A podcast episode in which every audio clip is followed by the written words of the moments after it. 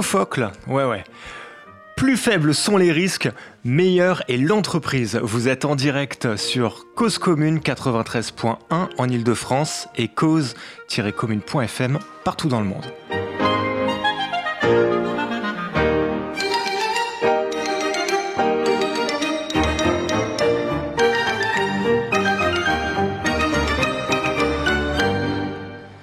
Et ce soir, on vous propose de parler des auto-entrepreneurs. Ça va bientôt faire 10 ans que ce dispositif existe, c'est-à-dire depuis une loi du 4 août 2008. Alors c'est un peu le truc rêvé, le coup de l'auto-entrepreneur. Tant que tu ne fais pas de bénéfices, on te demande pas de charge. Il te suffit de faire un formulaire en ligne pour te déclarer. Et puis alors la génération Z qui ne se voit pas travailler sous une hiérarchie et qui fuit l'entreprise classique sur le papier, c'est pas mal du tout l'auto-entrepreneur. Ça vend même plutôt du rêve. Et pourtant, derrière ce statut alléchant, il existe toutes sortes de controverses. Mais alors, ces controverses, ça a commencé fin 70, début 80. Vous savez, quand les inspecteurs du travail se sont rendus compte que certaines entreprises incitaient leurs salariés à prendre leur carte d'artisan à la chambre des métiers. Et à partir de là, les formes se sont diversifiées énormément. On a le portage salarial, on a le salarié employeur multiple, et puis évidemment le salariat déguisé. Alors la tentation de penser que le phénomène s'est multiplié et qu'il constitue le futur du travail, ça arrive vite très vite. Et pourtant, une enquête de l'INSEE publiée en septembre 2016 révèle que 4 autres entrepreneurs sur 10 n'ont en fait euh, aucune activité en fin d'année. Et seulement 1 sur 2 en font leur activité principale. Alors pour y voir plus clair sur ce statut très particulier, et répondre à toutes nos questions, je reçois ce soir William. Salut. Salut William. Euh, William, tu es entrepreneur depuis 1999 et alors tu es surtout, euh, les auditeurs ont peut-être déjà reconnu ta voix, co-animateur de cyberculture sur la même antenne de 14h à 16h. Exactement. Et pour m'accompagner ce soir, elle scrute l'actualité avec son regard, allez, exceptionnellement quelque peu émoussé, mais ça ira mieux après. Salut Sandrine. Ouais, salut à tous. Ça va? Avec la voix cassée, je vais faire ce que je Enfin, je vais essayer de faire ce que je peux. Ça marche. et, mieux. Vous, et vous, chers auditeurs, on se retrouve sur le chat chat.libre-a-toi.org et vous pouvez euh, nous joindre et nous appeler et, euh, et nous, nous, nous, parler de vos expériences euh, éventuelles d'auto-entrepreneurs, si vous en avez croisé, si vous l'avez été vous-même, ça nous intéresse beaucoup. Racontez-nous tout ça au 09 72 62 21 84. Alors William, tu es entrepreneur depuis 1999, mais oui. qu'est-ce qui s'est passé? Euh, donc, euh, qu'est-ce qui s'est passé? Bah, J'ai commencé, bah, j'ai ouvert ma première entreprise euh, pendant mes études. Donc, j'ai fait un BTS comptabilité, gestion et informatique et réseau. Et je me suis dit à un moment donné, bon bah, il fallait, fallait se lancer. Donc, j'avais fait donc un contrat de professionnalisation et un contrat de qualif donc, euh, dans le réseau. Donc, j'ai travaillé pour un réseau, pour, un, une société dans le domaine de l'Internet et de la connexion Internet. Et je me suis dit, bah, je vais me lancer euh, dans l'hébergement. C'était, euh, l'Eldorado à l'époque. Et par la suite, donc, ma société a duré 8 ans et après, j'en ai eu assez. Hein, un peu fatigué parce que faire de l'entrepreneuriat, c'est un peu fatigant. Euh, ça, demande beaucoup d'énergie parce qu'on n'est euh, pas forcément une équipe de 10 ou de 15 euh, derrière. Et j'ai arrêté. Je suis rentré donc après dans le, à nouveau dans le circuit salarial. Ouais, alors attends, c'était quoi comme. ce que de 99 en 8 ans, il s'est passé pas mal de choses. C'était quoi comme statut d'entreprise C'était une SARL. SARL, ok, d'accord. Et c'était unipersonnel? Non, SARL. Donc, société à responsabilité limitée. Ok, avec des salariés? J'ai eu un salarié. J'ai créé, j'ai créé un emploi. Ok, bravo, t'as sauvé la France. J'ai sauvé la France. Et c'était pas le mien. Alors j'ai préféré payer cette personne-là que, que me payer moi. D'accord, tu te payais pas forcément euh, malgré le, statut d'entreprise. Voilà. D'accord. En, règle générale, il y avait des périodes, tu veux dire où, euh C'est-à-dire que moi, j'étais pas prioritaire sur le, le fait de, de, de, de, payer un salaire, sur je payais le, salaire à cette personne-là. Je comprends bien, d'accord. Et donc, du coup, tu as ton, ton, ton activité a évolué, tu as continué à avancer. Mais par contre, c'est toi qui, dans ce statut d'entrepreneuriat, à un moment donné, tu t'es dit, bon, ça fait quand même pas mal, ça fait beaucoup, en termes de charges, en termes de temps, enfin, en termes de C'est un tout, parce que ça demande, c'est intéressant par rapport à ce qu'on aborde aujourd'hui sur l'auto-entrepreneuriat. Euh, lorsque vous êtes gérant d'entreprise et une SARL, euh, ça demande énormément de, de, de, de d'être concentré euh, sur euh, l'administratif et sur son business. L'administratif, euh, derrière, ça va demander de faire attention à la TVA, de faire attention à l'URSSAF, de faire attention à toutes les taxes qui sont derrière, même des taxes qu'on ne connaît pas, jusqu'à avoir un contrôle fiscal. Et derrière, on vous demande, bah voilà, vous n'avez pas fait ça correctement, vous n'êtes pas dans le formel, etc., etc. Et qui fait qu'à la fin, bah, vous êtes débordé. Et il faut, il faut être, il faut avoir de la rigueur. Il faut avoir de la rigueur, à contrario de l'auto-entrepreneuriat, où on vous demande euh, peu de choses administratives, malgré les évolutions, on va parler tout à l'heure hein, de, la TVA qui arrive, euh, où derrière, on n'est plus dans, la simplicité administrative, mais on va rentrer dans quelque chose de complexe. D'accord, mais alors donc du coup, euh, c'est quoi le travail d'un entrepreneur dans tout ça? Enfin, c'est pas exactement. Tu me décris pas quelqu'un qui s'occupe d'hébergement là en fait? Bah non à un moment donné, euh, faire de l'hébergement, euh, c'est un côté technique, c'est un côté ingénierie. Euh, il faut, être technicien, il faut, il faut que les serveurs répondent. il, y a des, il y a du contenu, il y a des emails à gérer parce que quand, ton email n'arrive pas, tu sais ce qui se passe. C'est compliqué. Bien on, sûr, on, te tombe dessus. Le site n'est pas accessible. On te tombe dessus, même s'il y a cinq personnes qui se connectent sur ce site internet en six mois. Mais les, personnes sont, tes clients sont exigeants parce qu'ils ont besoin que leur site soit accessible. Ça, c'est le côté technique. Après, derrière il faut faire du chiffre d'affaires.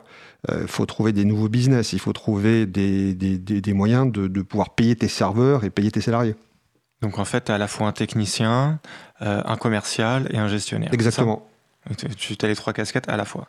Bah, sur le coup, c'était compliqué un peu au début parce que mon, technicien m'avait planté hein, et je ne connaissais rien. Euh, bah, je connaissais rien. Je connaissais pas l'univers Linux. Donc ça, c'est là où ça, où là, où là, j'ai, je suis rentré dedans la tête la première. Ah oui, d'accord. Donc c'est le technicien ou le serveur qui a planté? Ça, Le technicien. Le technicien. Il m'a juste fait, euh, il m'a perdu 90% de, de mes datas. Ah oui, ah oui, ça c'est moche ça. tu la reboot. Euh. Voilà, c'est euh, Shift supprime. d'accord. Alors du coup, c'est quoi une journée type Enfin, si, si, on devait juste remonter un peu dans le temps et se souvenir de cette époque-là, c'est quoi un moment qui est un moment clé qui vraiment à lui seul en fait définit tout le reste? Un mot-clé qui est défini, bah, c'est euh, quand ça. Un moment. Un moment euh, marquant, c'est. Euh, tu il est 3h du matin, c'est le week-end, tu es en sortie, tu reçois un SMS d'alerte, tu dois aller redémarrer ta machine dans une salle machine, à Boulevard Voltaire par exemple, je ne citerai pas la salle machine, et tu dois redémarrer les services. Donc tu, tu dois être, on va dire, réactif. Ouais, et genre t'y vas quoi. Ouais. Et donc du coup... Un petit peu comme un super-héros qui doit sauver la planète. Ah ouais, D'accord. Mais dans le genre où tu as la posture et tu te sens que tu vas sauver le monde ou, parce que les gens t'attendent comme le Messie, ça, se passe comment le, truc? Bah déjà il y a ça, mais c'est plutôt il est 3h du matin, je te rappelle, et c'est un samedi. ah oui, ça c'est moche. en fait, ça dépend de ton samedi, quoi. Si t'étais sur le chemin du retour ou sur les. Mais alors donc du coup. Euh, et t'avais euh, l'avantage des taxis. Hein. Oui. on va y revenir aux taxis. On, va, on, va, pouvoir en parler des taxis. Donc du coup. Euh, si euh, si je devais euh, moi si je devais faire ce travail là enfin si je devais euh, redémarrer un serveur et que toi à 3 heures du matin t'es beaucoup trop bourré tu peux pas y aller il faut que j'y aille. Mais j'ai pas dit que j'étais bourré hein. non là c'est moi. j'étais fatigué. Non c'est hypothétique c'est une expérience de pensée. Et donc du coup tu m'envoies mais il faut que personne ne se doute que que je te remplace. Donc il faudrait que je sois ton sosie parfait. Comment j'agis? Comment je fais? Comment quel geste je dois faire? Euh, pour que personne ne se doute de la substitution, personne ne se doute que je te remplace. Bah après, si tu as les compétences, tant mieux. Je vais te tester et que ça, tu vas me remplacer. Ok. Donc uniquement sur la compétence, en fait, on, tu vas être mesuré euh, à ça. Tu vas croiser du monde euh, enfin, Est-ce qu'il y a une posture de l'entrepreneur à avoir en disant mais je vais vous rassurer? Enfin, La posture du super-héros, c'est quoi exactement?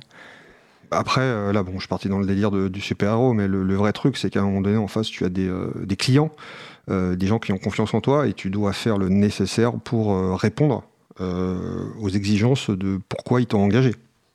Ouais, bien sûr. Bon, après, c'est clair que si la personne a t'a payé 60 euros en face, elle te demande d'intervenir à 3 heures du matin, c'est compliqué. Ouais, il y a peut-être moyen de rajouter un petit billet, c'est ça? Oui, non, mais ça, c'est encore notre histoire. je sais pas. Après, là, d'avoir un contrôle direct, on, va me remonter tous mes dossiers depuis, euh, depuis 30 ans, 20 ans. Non, non, non. mais, le, non, mais le, vrai truc, c'est euh, là, on fait peur en disant, ouais, mais euh, devenir entrepreneur, c'est chiant, c'est compliqué, ça demande beaucoup de choses, mais moi, j'encourage les gens aujourd'hui à entreprendre parce que derrière, c'est une expérience qui est, qui est magnifique parce qu'on apprend énormément de choses déjà sur soi-même, ouais. sur ses limites D'où le fait que j'ai arrêté au bout de 8 ans parce que j'ai atteint, j'ai atteint ces limites-là. Après, je me suis reposé un certain temps bah, avant de, me relancer, mais autrement, parce que c'est l'expérience. et c'est à la différence, peut-être qu'Olivier va me taper un peu sur les doigts là-dessus, c'est un peu la différence de, de la deuxième chance qu'on a, qu'on a très peu en France euh, sur euh, le, fait d'entreprendre qu'aux États-Unis, par exemple. Olivier, euh, qui est ton collègue donc du coup de Superculture, et qui est aussi celui qui est caché dans son aquarium à l'heure où nous parlons, et qui assure la réalisation de, cette Aux manettes. Aux manettes. Ok. Sandrine expérience au départ quand tu as commencé en, dans les années 90, tu as été confronté à quel frein? Tu disais que c'était difficile en France d'entreprendre et du coup, ça c'est qu'est-ce qui était particulièrement difficile? Bah Déjà, c'est d'ouvrir un compte bancaire, euh, mhm. parce qu'on n'avait pas encore euh, les entreprises à 1 euro. Alors les, les, entreprises à 1 euro, mhm. ça me fait sourire parce qu'à un moment donné, une banque qui vous ouvre un compte à 1 euro, euh, va vous, même aujourd'hui, elle, va, elle le fera parce que c'est une mhm. obligation. Mais d'un autre côté, il faut mettre un minimum d'engagement, on va dire. L'engagement financier, c'est l'engagement de ce que vous allez apporter à, à, votre banque en disant moi, je suis motivé. Alors si vous mettez 1 euro, tout le monde peut mettre 1 euro. Euh, et ce qui était dur euh, à l'époque, c'était tout le processus. Il fallait courir, c'était la course. On devait aller faire la publication officielle, euh, on devait aller donc à la chambre des commerces et de l'industrie. Bah, c'était dans, les Hauts-de-Seine, donc à Nanterre. Donc il y avait tout, il y avait toute une étape et surtout l'étape première, c'était qui veut travailler avec nous. Mhm. Et là, toujours pareil. il faut trouver les bonnes personnes pour se positionner en tant qu'associé ou en tant que personne qui, vont vous soutenir. Parce que monter une société tout seul, euh, c'est compliqué. Il faut trouver une personne qui va s'occuper d'un secteur de la société. Et comme je disais tout au début, bah, quand vous faites planter euh, par la personne qui était censée faire la technique, bah, vous n'avez pas l'air bête. Euh, quand vous faites, donc les autres personnes vous dire, bah, moi je m'occupais de ceci, m'occuper de cela. Et après, c'est toujours la première heure qu'on fait en tant que, que personne qui veut entreprendre, c'est qu'on choisit pas forcément les bonnes personnes. Mmh. Et dans le délire, j'avais quand même choisi neuf personnes. Hmm. Ok, mais neuf euh, bonnes ou neuf euh, c'était il y en avait il y avait une partie qui était euh, on va dire qui était actif et l'autre partie qui était passif. Mais quand tu montes une société les passifs faut, faut éviter quoi. Hmm. non c'est clair ouais. s'ils sont là que pour ramasser le, ton travail c'est pas c'est pas top. Surtout s'ils donnent peu. Ouais parce qu'il y a un enjeu ouais il y a un enjeu qu'on ne retrouve pas forcément dans les associations. On, est sur quelque chose un petit peu différent. Quoi. Parce qu'on a toujours un déterminisme, en fait. On a bah, toujours des groupes de gens. Après, c'est une question intéressante. Et euh, même Olivier pourra partager euh, là-dessus. C'est pas parce que tu es une association que tu peux pas avoir euh, la motivation de financière, un minimum, pour faire tourner ton association. Parce qu'il y a des associations où, qui, qui, qui ont des subventions, c'est un fait, mais qui ont quand même une activité qui fait que ça fait rentrer donc de l'argent mmh. dans cette association pour qu'elle tourne. Bon, c'est vrai qu'il y a une différence fondamentale entre une association et une entreprise, donc c'est à but non lucratif à, à, certaines limites pour une association et pas pour une entreprise. Parce que derrière, tu es taxé, euh, une association peut être taxée sur la TVA si elle dépasse un certain chiffre d'affaires, etc.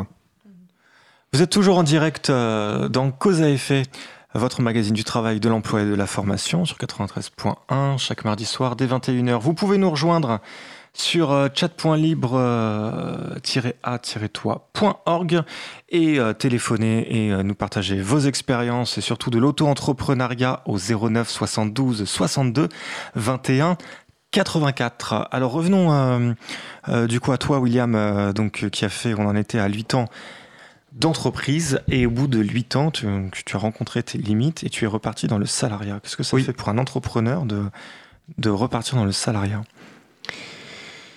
Qu'est-ce que ça fait euh, Déjà, bah, tu arrives, euh, ton CV, il est, euh, il est lourd. Donc, il faut, un petit peu le, nettoyer parce que tu as tellement fait de trucs qu'on ne sait même, pas ce même plus ce que tu fais. tu es informaticien, tu es gestionnaire, tu es, je sais pas, je des bêtises, tu es infographiste, tu es responsable des sanitaires. Bon, bref, ça, c'est la petite blague. tu fais tout en gros, c'est parce que tu es, multi, multi casquettes, mais à un moment donné, ça fait peur aux recruteurs quand tu arrives. Et ça, c'est vrai. Malgré que j'avais fait euh, à un moment donné même un stage avec euh, je ne sais plus quelle euh, société qui, aidait les gens à la réinsertion et au cadre à la réinsertion professionnelle, on me disait mais non, le fait que vous, êtes, vous, avez, eu une entreprise, il faut quand même, le mettre sur le CV. En fait, c'est vrai d'un côté et c'est faux de l'autre parce que vous allez arriver devant un recruteur, le recruteur va avoir peur de vous parce que il, va vous dire clairement vous allez vous embêter. Moi, j'ai eu des, entretiens, on dit vous allez vous embêter, vous allez vous embêter, vous allez vous embêter. Mais moi, je m'en fous de m'embêter, je veux le pognon, c'est tout. Qu'est-ce qui t'arrive Non, mais L'argent, euh, c'est euh, bon. Après l'argent, euh, ça paye ton travail, c'est un fait. Après, tu as la mhm. reconnaissance, mais ils, ont peur que tu t'expanses, que tu que l'autorité de ton manager, ton manager, de ton que ton manager te dit, bah voilà, j'étais l'autorité, mais tu vas pas m'écouter, qui est complètement faux. Il va me confier un, un projet, un dossier, et je vais le faire correctement tout en l'écoutant. C'est-à-dire que s'il me dit, bon, bah, tu vas plus à gauche, plus à droite, plus au milieu, euh, voilà ton comportement, tu dois aller en clientèle, j'en sais rien, je, je, je, le ferai. Oui, enfin, je serais pas en mode rebelle. Ils ont peur de, du rebelle. Oui, enfin, tu l'es par principe et par définition parce que tu poses ça comme ça. Par contre, en situation de travail, tu, rien, rien ne peut prévoir de, de ce qui va se passer. Entre le travail empêché, les enjeux de pouvoir, enfin, il y, a toutes sortes de choses qui se ah, passent. Ça, ça, j'ai revu, ça, j'ai revu ça, les, les, bruits de couloir, euh, les manipulations, euh, l'autre qui va se battre pour avoir sa com, euh, qui va te torpiller, qui va, qui va te donner un coup de mhm. couteau dans le dos. Donc, ça, c'est des trucs que, que tu n'avais pas vécu depuis 8 ans. Et là, derrière, tu as ça, tu fais, mais qu'est-ce qui se passe? Ouais, ça, ça doit être curieux, bien sûr. Et le travail empêché, ça va être, tu as envie de bien faire ton travail, mais il y a quelque chose qui te limite dans ton travail. Et généralement, c'est ça les premiers facteurs de, souffrance au travail. Après, tu as ce facteur-là, tu as, le facteur aussi qu'il y a certaines personnes qui ne. Ça, c'est un clin d'œil, euh, c'est pareil, hein. il y a des personnes qui sont en entreprise. Après, on, peut, juger les, on peut juger les managers, on peut juger les, chefs d'entreprise. Il y en a qui sont bons, il y en a qui sont mauvais, mais aussi des salariés parfois qui ne font rien, mais qui sont doués pour euh, montrer qu'ils qui, qui font rien, mais en fait tu le vois pas. Donc, ça, s'appelle les tirs au flanc. Euh, moi j'ai eu ça, euh, ce, genre de, de, de, personnage où ils s'amusent avec. Euh, bah, moi je travaille dans une société informatique, l'une des sociétés informatiques. Il y avait une application de ticket, on appelle ça ticket, avec les, tâches à faire et à accomplir. Et j'avais accompli mes tâches. Et là, bizarrement, j'ai un ticket qui apparaît, je sais pas d'où il vient. on, me remettait les trucs et, je regarde dans l'historique et ça venait d'une personne dans la, dans la salle qui en fait ne, foutait rien de, de dans l'entreprise. Et, son rôle, c'était pas son rôle. Il, avait cette fonction de pouvoir camoufler euh, son, sa flambardise. Et donc, du coup, toi, tu, tu arrives dans ce monde-là, puis tu débarques parce que tu, tu redécouvres tout, quoi. Tu n'étais plus très loin de ton. Donc, c'était juste après ton BTS que tu as monté ton entreprise. Oui. Euh, donc Après, il y a 8 ans qui s'est. 8 ans d'entreprise. Là, arrives dans, tu, tu, découvres le salariat quasiment sur le tard d'une certaine manière. Et, donc, du coup, tu tombes des nues, quoi. Tu t'es dit quoi? Tu t'es dit que c'était bon, que ça allait faire l'affaire, que tu allais rester là-dedans Ou vite, vite, il euh, faut que je construise un truc euh? bah, Sur le coup, euh, sur le coup tu, tu, tu, te lances la tête la première parce que tu as du travail à faire, tu as plein de choses à faire. Et bizarrement, tu vois qu'il y a certaines personnes qui se mettent pas dessus. Bah, tu te mets dessus. Donc, est-ce que c'est, on va dire, un attrape-mouche ou j'en sais rien, mais tu le fais. Mhm. Sauf que après ton, ton chef d'entreprise il est content parce que quelque chose se, se, se, fasse. Donc tu es comme ça, tu es comme ça, tu es comme ça, et tu te jettes et, tu t'en oublies. Et t'en oublies aussi que tu es fatigué et que le burn-out ça existe. Ouais. Donc ça, j'ai fait un burn-out euh, parce qu'on m'a filé, on m'a donné des responsabilités. J'ai été manager d'une équipe de, j'étais manager technico-commercial. j'étais responsable d'une plateforme euh, de, de, projets informatiques, donc de mise en relation client-prestataire. Donc j'avais, en gros, j'ai monté toute l'instructure en tant que DSI de cette société. Et après, au bout d'un certain temps, tout marchait tout seul. Mhm. Déjà, c'était un miracle. Avec euh, des fils et tout le monde partout, bref. Et on m'a donné un peu plus de postes. Donc si tu veux gagner plus, tu dois gérer des gens. Sauf que derrière, je ne m'attendais pas à que derrière que, j'ai des coups de, bambou à chaque fois que le chiffre d'affaires n'était pas fait. Et moi, j'étais pas fait pour ça. Mm-hmm. C'était, j'étais pas fait pour ça, ou peut-être on m'a montré que j'étais pas fait pour ça. Après, on a commencé à jouer avec le fait que peut-être que j'étais trop vieux. J'avais 30 ans. 29, 29 ans, ouais, t'es peut-être trop vieux par rapport à ça. Derrière, il y avait des contrats de qualif, des contrats pro. Donc, il y avait tout déjà ces, filets de business pour payer le moins cher possible euh, la charge euh, sociale et, salariale. Mhm. Donc là, tu découvres, je redécouvre des choses que je connaissais très peu, où là, j'ai eu un système, j'ai fait, mais c'est quoi ce délire? Mais euh, tu courais après les chiffres, du coup? Il y avait cette injonction-là, tu avais les bon bout derrière bah, Je courais après les chiffres, euh, donc j'avais un objectif à atteindre avec, euh, avec ces commerciaux. en gros, il fallait vendre absolument de, du projet, il fallait vendre du projet. Derrière, j'avais un super salaire. Euh, tu es content, mais à un moment donné, ta vie, elle vaut combien? D'accord, mais du coup... Non, mais toi, c'est après, je, suis arrivé, je me suis j'ai commencé à me poser cette question, ta vie, elle vaut combien? Ouais. Donc en fait, ouais, tu t'es dit euh, que euh, la, fin, la valorisation de ta vie se faisait uniquement sur la base de, du salaire ou sur la alors moi, je, travail? Tu, tu, les moi, alors bizarrement, je, je, cherchais de la reconnaissance Et un jour, j'ai posé la question donc au gérant de la société, au PDG de la société. Je lui ai dit, oui, mais tu sais que après, c'était pas forcément la question que j'attendais une réponse pour moi, mais c'était global pour ces gens qui, qui, se, qui se battaient pour, pour ce chiffre. Pourquoi tu les remercies pas? Bah, quand je dis attention, remercier, c'est pas les virer. Hein. Pourquoi tu leur dis pas merci, tu as fait ton chiffre grâce à toi, l'entreprise avance Bah en fait non, parce que je les paye. Je, je, je, je, et alors C'est pas parce que tu les payes que tu peux pas leur dire merci, grâce à vous, euh, l'entreprise avance.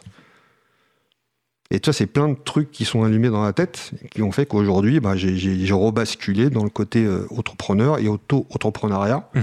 euh, tout en respectant euh, les individus qui, sont, qui ont aujourd'hui ce cadre. Ouais, il y a un truc qui est curieux, c'est que tu courais après les chiffres quand tu étais en, en, salarié, oui. tu courais après les chiffres quand tu étais entrepreneur. Qu'est-ce qui a changé? Bah, et ce qui a changé, c'est surtout le, le, fait que tu n'as pas quelqu'un euh, derrière toi qui, qui, te déjà qui te fait miroiter des choses. Parce que mmh. ça, ils sont très forts, les managers, pour te faire miroiter euh, les choses, les choses d'entreprise. Euh, et, et, moi, j'avais pas besoin de ça. Te faire, te faire croire un monde et merveilles, que tu vas aller dans les étoiles, tu, vois tout le truc, toute, cette démarche de manipulation euh, de, managériale qui fait que si on te manipule euh, par les mots en choisissant, et en plus à l'époque euh, ils aimaient bien utiliser des, bouquins de management et aussi petits traités de manipulation, le mec qui s'en vantait, hein. il disait bon voilà j'ai tel truc de management, j'ai lu traité de petits traités de manipulation, etc. Ou derrière il oh, faut qu'on se rende compte que des managers en entreprise, ils, ils lisent ce genre de bouquins. C'est-à-dire que derrière, leur seul but, c'est de te faire atteindre le point. Tu pars d'un point A et d'aller vers le point B pour que eux, derrière, ils atteignent leur objectif pour que tu fasses ton chiffre. Donc là, c'est le côté commercial. Mais après, le chiffre, ça peut être le chiffre indirect pour des développeurs de, sites internet, pour des administrateurs, pour tout. Ouais, et ça d'ailleurs j'en profite pour saluer les managers qui nous écoutent. Enfin, s'ils en sont à lire ce genre de bouquin, c'est probablement qu'ils ont besoin d'outils et de solutions toutes faites. Et par définition, ils ont, s'ils ont besoin d'outils et de solutions toutes faites, ils doivent pas être de très bons managers. Par contre, s'ils ont bien conscientisé le principe que euh, le travail consistait à faciliter l'organisation du travail, un bon manager, c'est ça. In fine, in fine c'est ça. C'est faire en sorte que. Il y avait une de tes émissions euh, là-dessus, hein, sur, sur, sur, Tout à fait. Où là, euh, bah, c'était moi qui avais fait la régie. C'était toi le réalisateur. Avec Cécile Dejoux et Nadia Mordelais, c'était le 8 mars et vous retrouverez très bientôt euh, euh, les podcasts sur le site internet. Et à chaque fois que je dis ça, Olivier se marre derrière sa bulle. Salut Olivier. Euh, oui, oui, donc ouais, non, effectivement, on l'a abordé. Mais par contre, si tu arrives vraiment à avoir une, vraie prise de recul et arrives à sortir des archétypes, parce que tu as toutes sortes de théoriciens du management qui vont te dire, euh, alors, tu as le, le, le, manager social, le manager coach, le manager machin. Et, en fait, si tu rentres dans ça, tu rentres dans un outil tout fait. Alors que si tu arrives à comprendre quels sont les processus, tu prends beaucoup plus de recul et là, tu deviens manager efficace. Mais un manager efficace, du coup, il lit pas ce genre de bouquin. Après, c'est perso, hein, mon avis à moi. Mais, euh, mais mon avis est là. J'ai fait une grosse digression, Sandrine.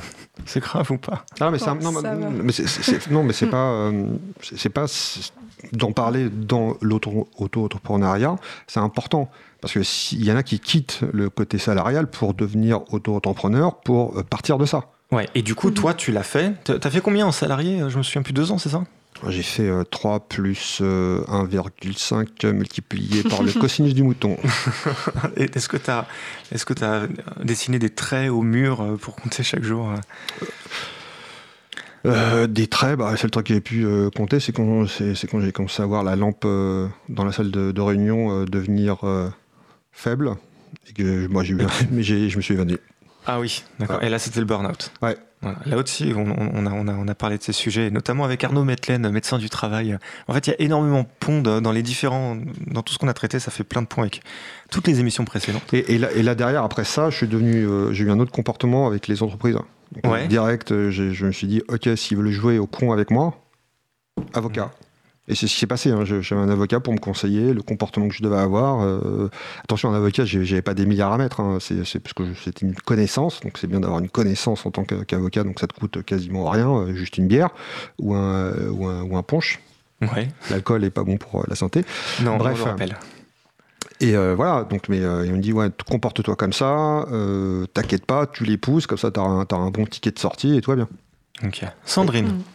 Mais euh, du coup, qu'est-ce qui, qu'est-ce qui fait vraiment la différence entre un statut euh, d'entrepreneur d'entrepreneuriat et le salariat, puisque finalement, là, de ce que tu nous dis, les objectifs, les missions, elles sont les mêmes.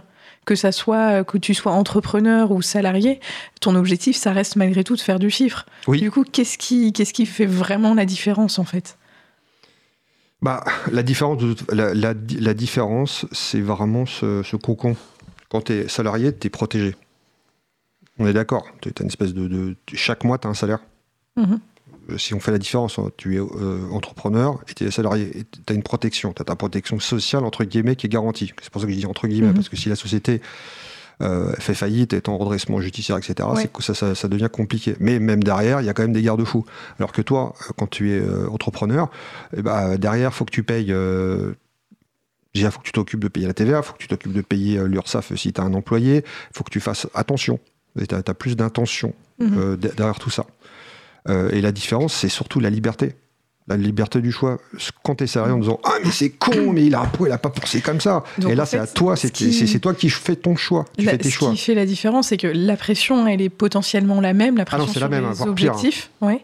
Mais euh, dans le statut, enfin dans l'entrepreneuriat, on se la donne à nous-mêmes en fait. Oui. C'est pas quelqu'un d'autre qui nous la donne, et c'est ça peut-être qui fait la différence. C'est responsable de- ressenti en tu- fait tu complètement différemment. Oui, tu es responsable de toi, de ce que tu fais. Et du coup, c'est dans ce dispositif-là que tu es rentré tout de suite après? Oui, C'est-à-dire que tu es devenu auto-entrepreneur à peu près au moment de la loi, non? Donc la loi, c'est euh, 4 août euh, 2008. c'est en 2008, oui, à peu près. Ouais, et c'est en 2008. J'ai fait une petite ça. pause. hein. J'ai fait une petite pause avant. j'ai- réfléchi. je- donc en 2008, c'était la, c'était la fin de mon salarial de, de mon premier au retour dans, dans le monde de- Ouais. du travail. J'ai fait une petite pause, donc j'ai repris pendant quelques, pendant un an et demi, deux ans, bah plutôt un an et demi. je- J'ai été encore un peu salarié, hein, donc le temps de réfléchir. Et là, j'ai euh, une personne que je connaissais qui m'a proposé euh, de monter une société avec lui. D'accord. Ah oui, donc du coup, c'était pas c'était l'auto-entrepreneuriat ou pas? Non, du coup, c'était une Non. société. euh, Non, et je vais expliquer pourquoi, parce que euh, peut-être on, on rentrera dans le détail, mais c'était important d'avoir une couverture euh, euh, avec une société, donc une SAS, Ouais. euh, qui euh, derrière te permettait d'avoir plus d'avantages. A contrario d'un statut d'auto- auto-entrepreneur euh, où euh, derrière, euh, bah, genre par exemple, pour tout ce qui est responsabilité civile, tu peux prendre une responsabilité civile, c'est pas trop cher. Donc une responsabilité civile, ça te permet de te couvrir pour des Mhm. petites bêtises.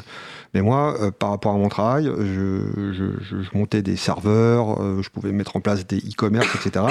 Et en cas de, de, de, de problématique de bug euh, sur un site, je sais pas, le client il a plus de chiffre d'affaires pendant 3-4 jours parce que bah, il y a un bug qui est que j'ai pas vu, ou je me suis pris les pieds dans un câble réseau et ça, ça, ça a fait dérailler à tous les serveurs, j'en sais rien, et ça a supprimé les, les données par exemple. Ouais. Et bah, pour avoir ce genre d'assurance, ça rajoutait derrière, en tant qu'auto-entrepreneur, euh, 500 euros, voire 600 euros d'assurance euh, annuelle.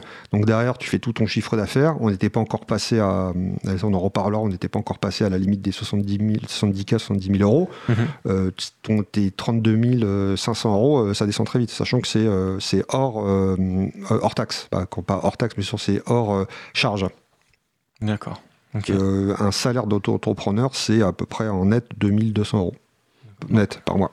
Donc, donc, du coup, tu as quand même pas mal repensé ton projet et tu as, architecturé l'administration en fonction de, de, de, ce vers quoi tu te portais. Voilà. Sachant qu'un statut d'auto-entrepreneur, je, je, je, le répète, c'est pour euh, commencer un projet. C'est ce qui a été dit en 2008. Ça vous aide de voir si votre projet est viable ou pas. Mhm. Mmh. Et, et, ça vous fait évoluer vers une société. Ouais. Donc une SARL, une SAS, une société micro, euh, micro-entreprise, etc. Ouais, ouais, tout à fait. Ouais. C'est un pied à l'étrier. Oui. Ça, ça, permet ensuite de se développer et faire d'autres choses. On essaye, si jamais on n'a pas de chiffre d'affaires, on n'a pas de charge, on n'est pas perdant. Par ça, contre. Tu as, quand même des charges aujourd'hui, tu as le CFE. Je crois que c'est 100 euros ou 200 euros par an. Ah oui, quand même. Oui. Bon, mais bon. Donc mais... si, même si tu fais pas de chiffre, tu dois quand même payer 200. Ouais, d'accord. Mais par contre, du coup, tu es, es, toujours taxé. Ça, ça ne bouge pas. C'est la spécificité de l'auto-entrepreneur. Oui. Si tu n'as pas fait de chiffre, tu n'es pas taxé. Ouais, tu es, es, taxé sur le, le, euh, le, euh, le, bénéfice, quoi, du coup, le chiffre d'affaires. C'est pas, pas, le, pas le. Oui, tu es taxé sur ton chiffre, es taxé sur ton chiffre d'affaires, c'est pas un bénéfice. C'est un. Oui. Si tu fais 1000 euros, on va te prendre 25% max de tes 1000 euros, soit 250 euros. Ouais, ok. Il est euh, 21h29. Vous pouvez nous rejoindre sur le chat chat.lib-a-toi.org. Vous, écoutez toujours euh, Cause à effet, le magazine du travail, de l'emploi et de la formation, une émission Cause commune. Alors, bah, peut-être que les habitués de, l'émission le, savent ou sans doute, mais il y a une, émission, une chanson qui, revient, qui est récurrente. c'est celle de Daft Punk. alors, donc, du coup, cette fois-ci, je voulais vous proposer de, d'en revisiter une version euh, qui a une, euh, une lecture un petit peu particulière. On écoute tout de suite La pompe moderne. Cause commune 93.1 La voix des possibles.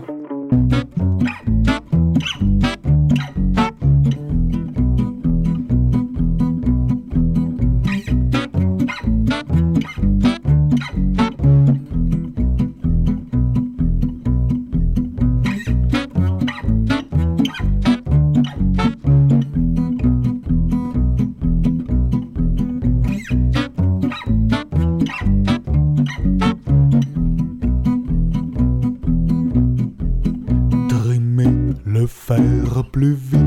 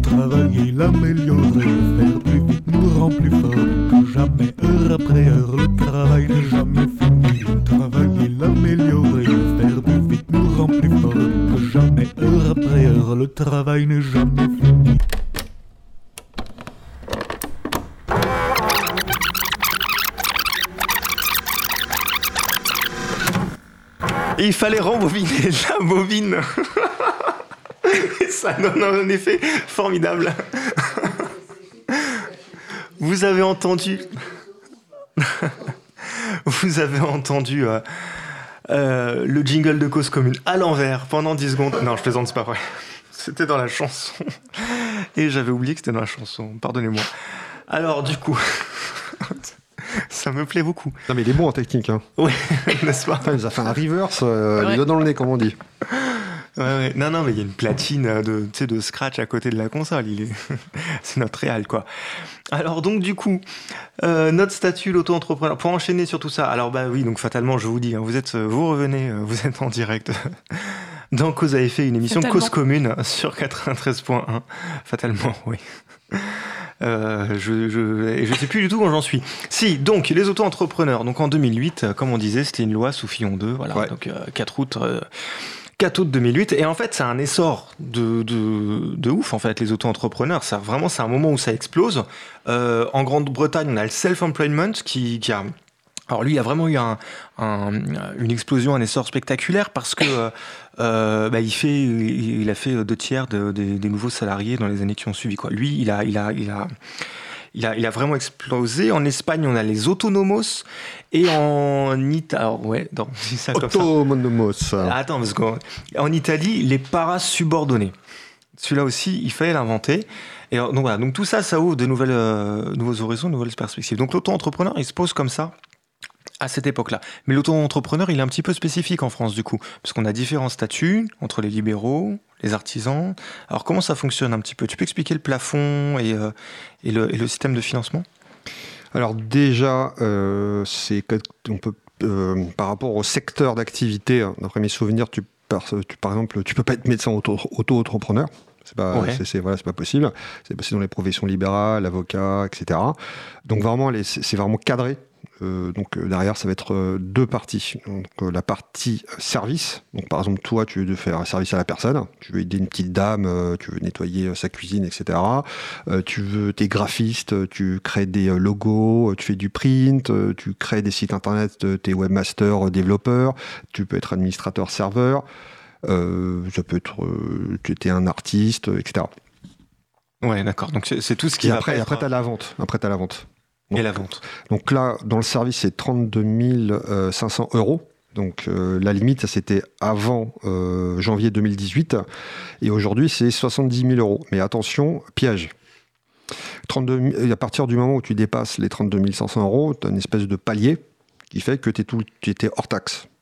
Ouais. Voilà. Donc une fois que tu as passé cette limite, tu es euh, assujetti à la TVA. D'accord.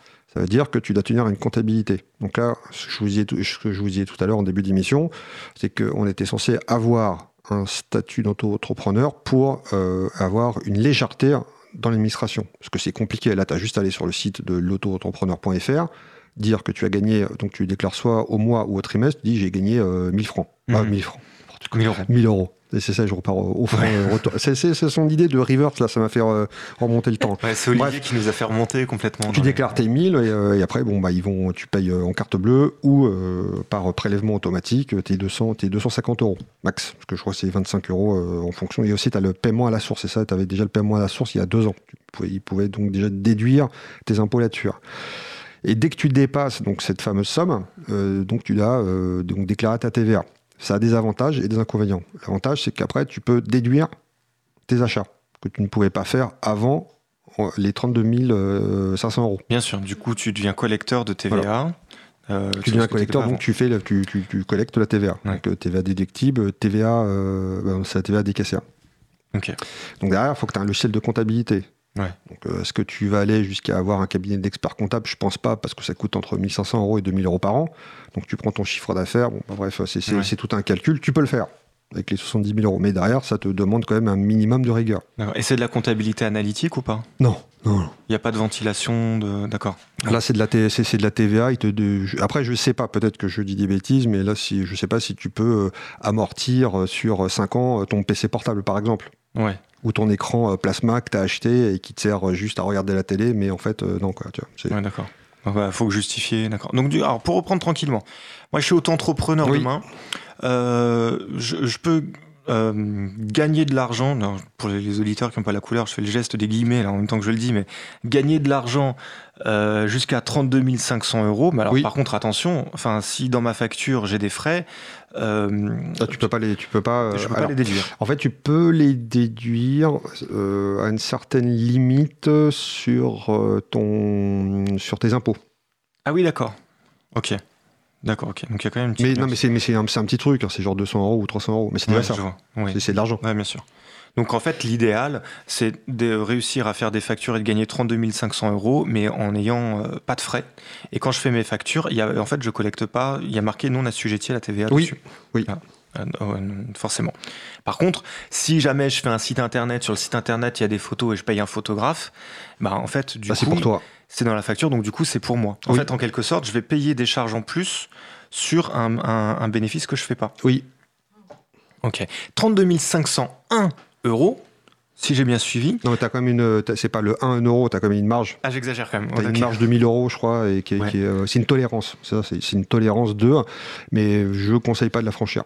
D'accord. En fait, ce que je comprends, Parce que c'est sinon, si tu dépasses, bah, à l'époque, si tu dépassais, ça te faisait une rétro de Oui. 50% de ce que tu vas, que tu vas gagner sur, euh, sur, sur l'année. euh, sur Oh la vache. Ouais.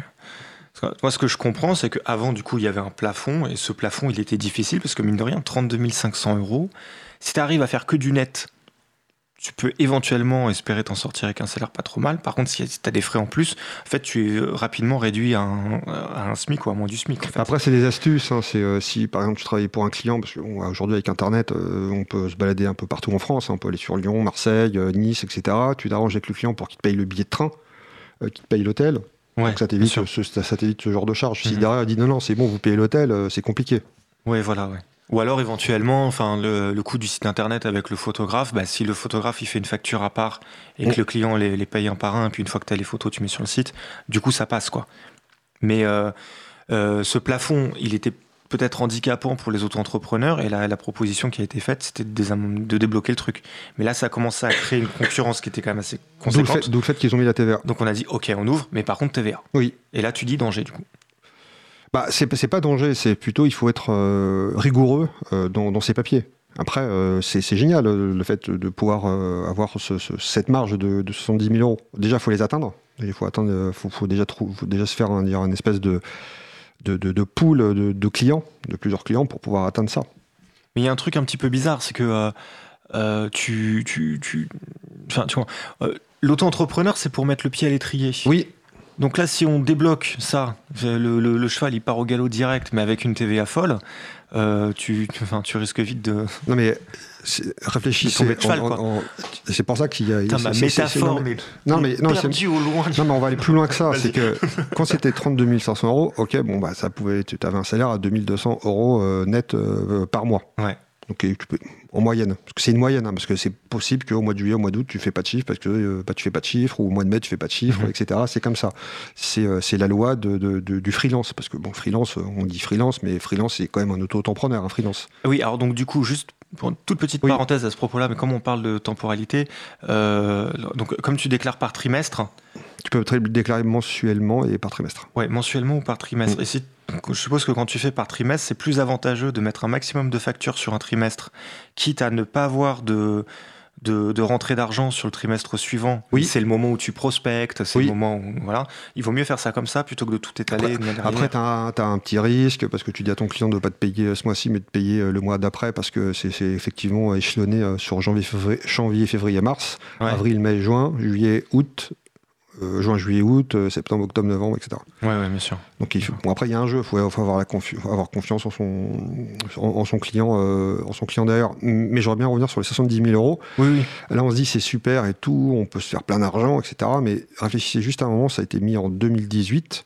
Et là, on se dit, on est dans, un, on est dans une perspective de libéralisme, voire d'hyper-libéralisme. et on se dit, mais c'était simplement pour mettre le pied à l'étrier. Imaginez-vous, c'est quoi 70 000 euros? Tu retires et te reste 60 000 euros par an. Ça te fait, oh super, mais je, je vais me faire 5 500 euros par an.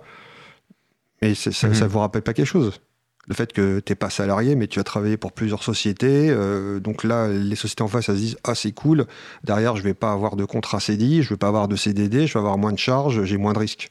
Ouais, c'est ce qu'on se disait sur. euh, euh, non, mais c'est ça le truc aussi. hein. l'introduction sur, sur ce qui se faisait déjà dès, dès la fin des années 70, avec euh, la carte des artisans qui, euh, qui était prise à, à, à la Chambre des métiers, en fait. Enfin, c'est des, tendances et puis c'est des, attitudes qu'on voit et qui, euh, qui, qui sont très tentantes pour les, pour les entreprises. On parle, on va pas par- on- aujourd'hui, on va pas parler des CDI, CDI de chantier qui sont mis aussi dans les SS2I euh, pour, euh, sur des projets informatiques, mais c'est Ouais. c'est pareil. Et alors, du coup, alors, comme on était sur le, le palier, parce que le 70 000 euros par an, euh, c'était un statut un petit peu spécial du, de l'auto-entrepreneur artisan. Oui. Euh, et donc, avant ce- cette, cette affaire de TVA, déjà, lui, il avait la limite de 70 000 euros, mais compte tenu de- du fait que Mais il, avait- mais il payait plus. Il n'avait pas les 25%. ah, il avait- payait plus. Oui. Et en fait, on supposait qu'il avait aussi tous les frais de matières premières euh, qui, qui faisaient qu'on avait, qu'on avait décalé le, le truc. quoi. Bah, il y avait ça, et c'est aussi toujours le service et produit. Donc il faut, les taxis par exemple, euh, parce que moi j'ai déjà discuté avec des, des- avec, des taxis, ils me disaient bon bah voilà, moi je suis, je suis un statut, euh, euh, de- j'ai un statut de micro-entreprise ou de d'artisan, Mm. euh, et je crois qu'il était taxé à 60. alors, Arrêtez-moi si je dis des bêtises, je crois que c'était 60 ou 65 Il y, a, y y quand même quelque chose entre 25 et 60 65 Ouais, ouais, bien sûr. C'est pas les mêmes cotisations, c'est pas les mêmes caisses d'assurance, euh, etc. Par contre, ça a tout de suite fait son scandale. La première fois où on a commencé à parler de l'auto-entrepreneur et en parler de manière un petit peu Mmh. vigilante ou interloquée, c'est au moment où on a commencé à dire. euh, Non, parce que tout le monde pouvait être euh, plombier, tout le monde pouvait être maçon, tout le monde pouvait être euh, faire du service à la personne, etc. Donc le, dan- le- le- le danger, c'était surtout sur le fait que ça allait prendre du business à des, à des gens en premier lieu. En second lieu, euh, et ça c'est un point qu'il faut mettre en avant, c'est que derrière, tu as tout ce qui va concerner les pro- la protection sociale que tu, n'as- que tu as en tant que salarié et que qui est moindre euh, en tant qu'auto-entrepreneur. Il n'y a pas de chômage, Mhm. même si aujourd'hui ils sont en train de sous-entendre qu'il y a un chômage, mais en fonction d'une certaine activité. Ouais. Donc tu, travailles, tu dois travailler à fond pendant six mois, mais ça va pas te couvrir pendant trois ans. Euh, les droits sociaux, ils sont limités. Tu es obligé de prendre une mutuelle privée. C'est tout un truc. hein. Moi, aujourd'hui, euh, bah, bah, moi, j'ai- moi, qui n'a rien à voir avec l'auto-entrepreneuriat, je prends une mutuelle privée euh, via ma banque. Ouais. C'est pas ma société qui paye 50% et moi 50%. D'accord, ok. Il y, a- il y a quand même une démarche, de, comme je l'ai dit tout à l'heure, de hyperlibéralisme qui n'est pas euh, mis en avant. Mhm. Aux États, tu sais, on, on va vers euh, le modèle américain. D'accord. Mais en même temps, il n'a pas l'air de prendre énormément en France. Quand on- se rappelait les chiffres de l'INSEE en, en début d'émission, euh, il y en a énormément qui déclarent pas de chiffre d'affaires. En fait, on a des chiffres mirobolants, mais si on déduit les, euh, les gens qui, qui, qui déclarent pas de chiffre d'affaires en fin d'année et puis les gens qui euh, euh, qui le considèrent pas comme une activité principale exercée, en fait, on a vite fait de se retrouver avec les freelances euh, d'avant et à peu près le même chiffre. Simplement, on les compte différemment. Et c'est vrai que ce qui a énormément évolué, c'est les types de métiers qui sont concernés euh, par les, par les, euh, les statuts d'auto-entrepreneur. Et je pense en particulier à tous les métiers qui ont été créés à partir du moment où on a commencé à créer des plateformes. Oui, les places, les marketplaces, Marketplace, ouais. Donc du coup, les places de marché en français. Euh, et c'est là que euh, on, on a des questions qui, qui nous viennent et qui sont très controversées. Euh, en- Moi, j'ai travaillé pour une marketplace. hein. Ouais, Donc je sais la- l'arrière du décor, je sais ce que ce que ce que c'est pour un freelance, pour un auto-entrepreneur, un graphiste, un développeur, une traductrice, une rédactrice, un rédacteur, de, de, de chercher bah, de chercher un client. Euh, ou derrière c'est compliqué. Alors, alors, alors là l'histoire des logos c'est le plus top. hein. Mhm. Euh, Aujourd'hui, euh, bah, à l'époque où vous étiez salarié ou même freelance, mais il n'y avait pas encore ces plateformes, vous allez vers une agence. Donc cette agence vous dit bon bah ok, c'est quoi votre ton de vie pour me faire du print, pour me faire ce logo? Bah ça va être allez, euh, 1500 euros. Ok, ça va, ça me va. Bon bah on travaille ensemble, tac tac tac. Je t'envoie à Adobe Illustrator, je fais ton truc. Ok. Aujourd'hui, qu'est-ce qui se passe? Libéralisme. Tu vas sur une plateforme, une place de marché euh, que je ne citerai pas, mais il y en a, plus, il y en a plein en- en France. Tu mets ton annonce, tu as allez, 100 personnes qui vont te donner une réponse et le logo, il est à combien à ton avis? Oh là là. J'ose pas imaginer. Alors, donc, du coup, dis-moi. 150 euros, 150 50 euros, 30 euros. Ils utilisent des générateurs de, de logos. Oui.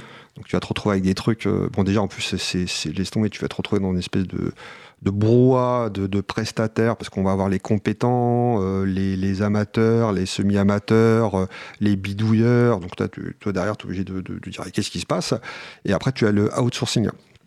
Donc l'outsourcing, ça va être euh, les prestataires hors France. Donc Maroc, Tunisie, donc Afrique Nord, Sud. on va avoir, après j'ai plus le, tout ce qui, j'ai- les Malgaches, mais j'ai oublié le pays. Madagascar. Madagascar, Madagascar. Ouais, qui, est- qui, qui est énorme- énormément aujourd'hui utilisé dans le outsourcing. D'accord. Ah ouais, ok. Mais alors, donc, du coup, avec un générateur de logo, tu peux vendre un logo 100 euros? Oui, non, mais après, ils, ont des méthodes. Tu as, Eh. des scripts, tu fais des trucs, euh, et tu te retrouves à, à- à avoir après des choix. Puis hop, moi je veux ce, logo-là, bah, tu achètes un logo pour 150 euros. En face, après, c'est pas le même public. Je dis pas que c'est une agence, qui, une agence de, de pub euh, ou de com qui va aller euh, sur ces plateformes et prendre le truc à 150 euros, parce qu'ils sont pas fous. Bien ils, sûr. ils vont peut-être chercher un prestataire, ils vont voir que ok, il, est pas mal et ils vont travailler avec lui. Mais quand tu es une PME, PMI qui a besoin de créer son site internet ou, ou d'av- ou de créer sa nouvelle image d'entreprise, euh, t'as pas euh, 1500 euros à mettre. Tu vas mettre 500, 300, 200. Non, puis peut-être tu sais pas trop aussi euh, à qui t'adresser, comment te renseigner sur ce genre de choses, peut-être non? Il y a ça aussi. hein. Ouais. Il y a ça aussi, mais après derrière les plateformes, tu peux les appeler, ils te conseillent, mais derrière n'oubliez pas qu'ils sont là pour faire du chiffre euh, et pour vous pousser euh, à choisir votre prestataire. Mhm. Ouais, bien sûr. ouais. Bon, tout en conseillant bien sûr. Mais à un moment donné, ils sont là pour faire du chiffre. Ils, c'est pas le, c'est pas le téléphone SOS Amitié. Quoi. C'est- Ouais. Non, non, bien sûr, bien sûr. D'ailleurs, euh, j'ai un, j'ai un, pour l'anecdote, un prestataire euh, événementiel euh, par lequel je l'ai, que j'ai rencontré au travers d'une, euh, d'une plateforme Mmh. euh, qui nous a mis en commun. Et alors, lui, il a tenu un discours qui était assez, euh, assez étonnant. Il a dit non mais sortez de la plateforme tout de suite. On, on va s'arranger entre nous. Du coup, la prestation, ça va pas du tout être la même. Et surtout, vous n'allez pas être fliqué par la plateforme. Parce que du coup, on, on a une relation de, de, de fournisseur à client. Et le mec, enfin, il a été très cash et très clair. Enfin, je veux dire, il s'est, tout à fait posé comme un commercial. Il n'y avait pas de doute sur ce point. Bah, Euh, ce qu'il a fait, simplement, il a court-circuité la plateforme? Et Euh. ça, les plateformes, elles aiment pas. Non, tu m'étonnes. Parce qu'elles ont leur commission euh, en mode Uber. Donc euh, déjà, tu payes un abonnement quand tu es prestataire. Donc tu payes euh, 10 euros, 20 euros, 30 euros par mois, voire euh, 150 euros par mois en fonction de certaines plateformes. Pour euh, derrière, qu'elle te garantit pas que tu vas remporter un projet, hein, parce que tu as Ouais. quand même une bataille. hein. Faut Bien que tu sûr. discuter avec le client, tu as le prospect, le- on appelle ça le lead pour se la, pour se la péter. Hein. Oui. Tu as un lead à travailler parce que c'est pas encore un client. Il faut que tu- l'aies au téléphone, tu parles, etc. Et derrière, la plateforme, une fois que tu as signé, paf, ils te prennent 10%. Déjà, ils- tu payes un abonnement de 30 euros, 40 euros par mois. Donc tu fais le calcul, ça fait un budget de 500, 600 euros par, euh, par, par an de, à sortir de ta poche en tant Ouais, qu'auto-entrepreneur, en tant que freelance. Et derrière ça, bah, euh, voilà. Donc je peux comprendre quelque part qui court-circuite, parce qu'il a envie d'économiser ses 10%, sachant que derrière, il va peut-être, euh, il doit payer 25% de, de- en plus euh, à l'URSSAF. Non, puis, oui, puis alors, ouais, d'une part, et puis il me les fait aussi en partie économiser à moi aussi. J'ai pas calculé, je pense pas que ça atteigne 10%. Mais as euh, le risque. Après, tu as le risque parce que le, le- il faut quand même faire le- l'avantage et l'inconvénient d'une plateforme, c'est que tu as le risque parce que là, tu as toute la traçabilité de ce qui s'est passé euh, dans, euh, dans, dans, dans- dans ce travail. Oui, c'est ça, c'est ça. Son premier argument, ça a été de dire on n'aime pas que, nos clients soient, fliqués par, le- par les plateformes. Donc, euh, du coup, c'est bien comme outil publicitaire, mais la liste des prestations qui est proposée par rapport à la liste des prestations qu'on peut faire, bah, elle, elle est largement limitée et du coup plus chère. Après, vous faites ce que vous voulez. Et je trouvais ça très, très étonnant comme argument. Parce que, euh, bah, comme tu dis, c'est vachement risqué. C'est vachement risqué. Bah, euh, après, tu prends ton risque, mais après, le risque, il est quoi? Il n'y a pas de compte de séquestre qu'en face. Il y a certains sites qui te proposent des comptes de séquestre. En gros, si ton budget il est de 1000 euros pour créer un site internet, tu vas pouvoir euh, mettre 500 euros chez eux et au Mhm. fur et à mesure que le projet euh, va avancer, tu vas valider et au fur et à mesure, tu vas débloquer la somme. Ouais, c'est fou. Et donc, du coup, Et, les et- et auto-entrepreneurs- après, ils gèrent le conflit. Et les auto-entrepreneurs, du coup, dans tout ça, ils se retrouvent brinque-ballés dans une espèce de tempête qui les dépasse, où ils sont bien acceptés de, de, de réaliser des, des prestations, ça fonctionne pas toujours. On se posait la question tout à l'heure. Après, il y a plusieurs niveaux. Tu as le prestataire qui va prendre des prestations à 50 euros, 100 euros, 150 euros. Donc, c'est les, les petits projets, on appelle ça les, les petits projets. Mm. Euh, derrière ça, bon, bah, bon, bah, ils passeront ou pas euh, par la plateforme. Donc, on va dire c'est pas compliqué à, il y a à suivre. Euh, Voilà, bon, bah, nous, on va dire, on va déposer euh, un, un projet à 500 euros pour faire un logo. Mm. C'est bon, t'es en communication au téléphone, tu regardes le logo, ça va. Mais quand tu as des projets à, à 3000 euros, 4000 euros, 5000 euros, ça devient compliqué. Ouais, mais tu vois, c'est bizarre parce que l'auto-entrepreneur, il, il a un nom déjà qui est chelou. Tout à l'heure, on a parlé de différents modèles euh, d'entreprise, micro, euh, on a l'entreprise unipersonnelle. Là, les choses sont très claires. Si tu dis entreprise unipersonnelle, tu as l'entreprise, la personne morale, unipersonnelle, la personne physique, et on comprend que tout ça, ça forme une entité qui est les deux. Mais euh, on arrive à distinguer les deux. Quand tu dis auto-entrepreneur, c'est comme une automobile. Une automobile, en fait, elle, elle avance par elle-même. Elle n'a pas besoin de chevaux pour être tirée. L'auto-entrepreneur, c'est ça. Il est entrepreneur par lui-même. Donc, du coup, il est lui-même l'entreprise. Et donc, tu, du coup, tu crées une, une espèce de, de confusion, euh, mais au sens de vraiment de la fusion avec, quoi. C'est-à-dire que tu n'arrives plus à discerner l'un ou l'autre entre l'entreprise et la personne physique, qui est une espèce de salarié déguisé, parfois, ce qui peut être euh, tentant pour certains. euh, Bah, le, le- le meilleur des, à. Le meilleur des exemples, c'est dans les hôtels.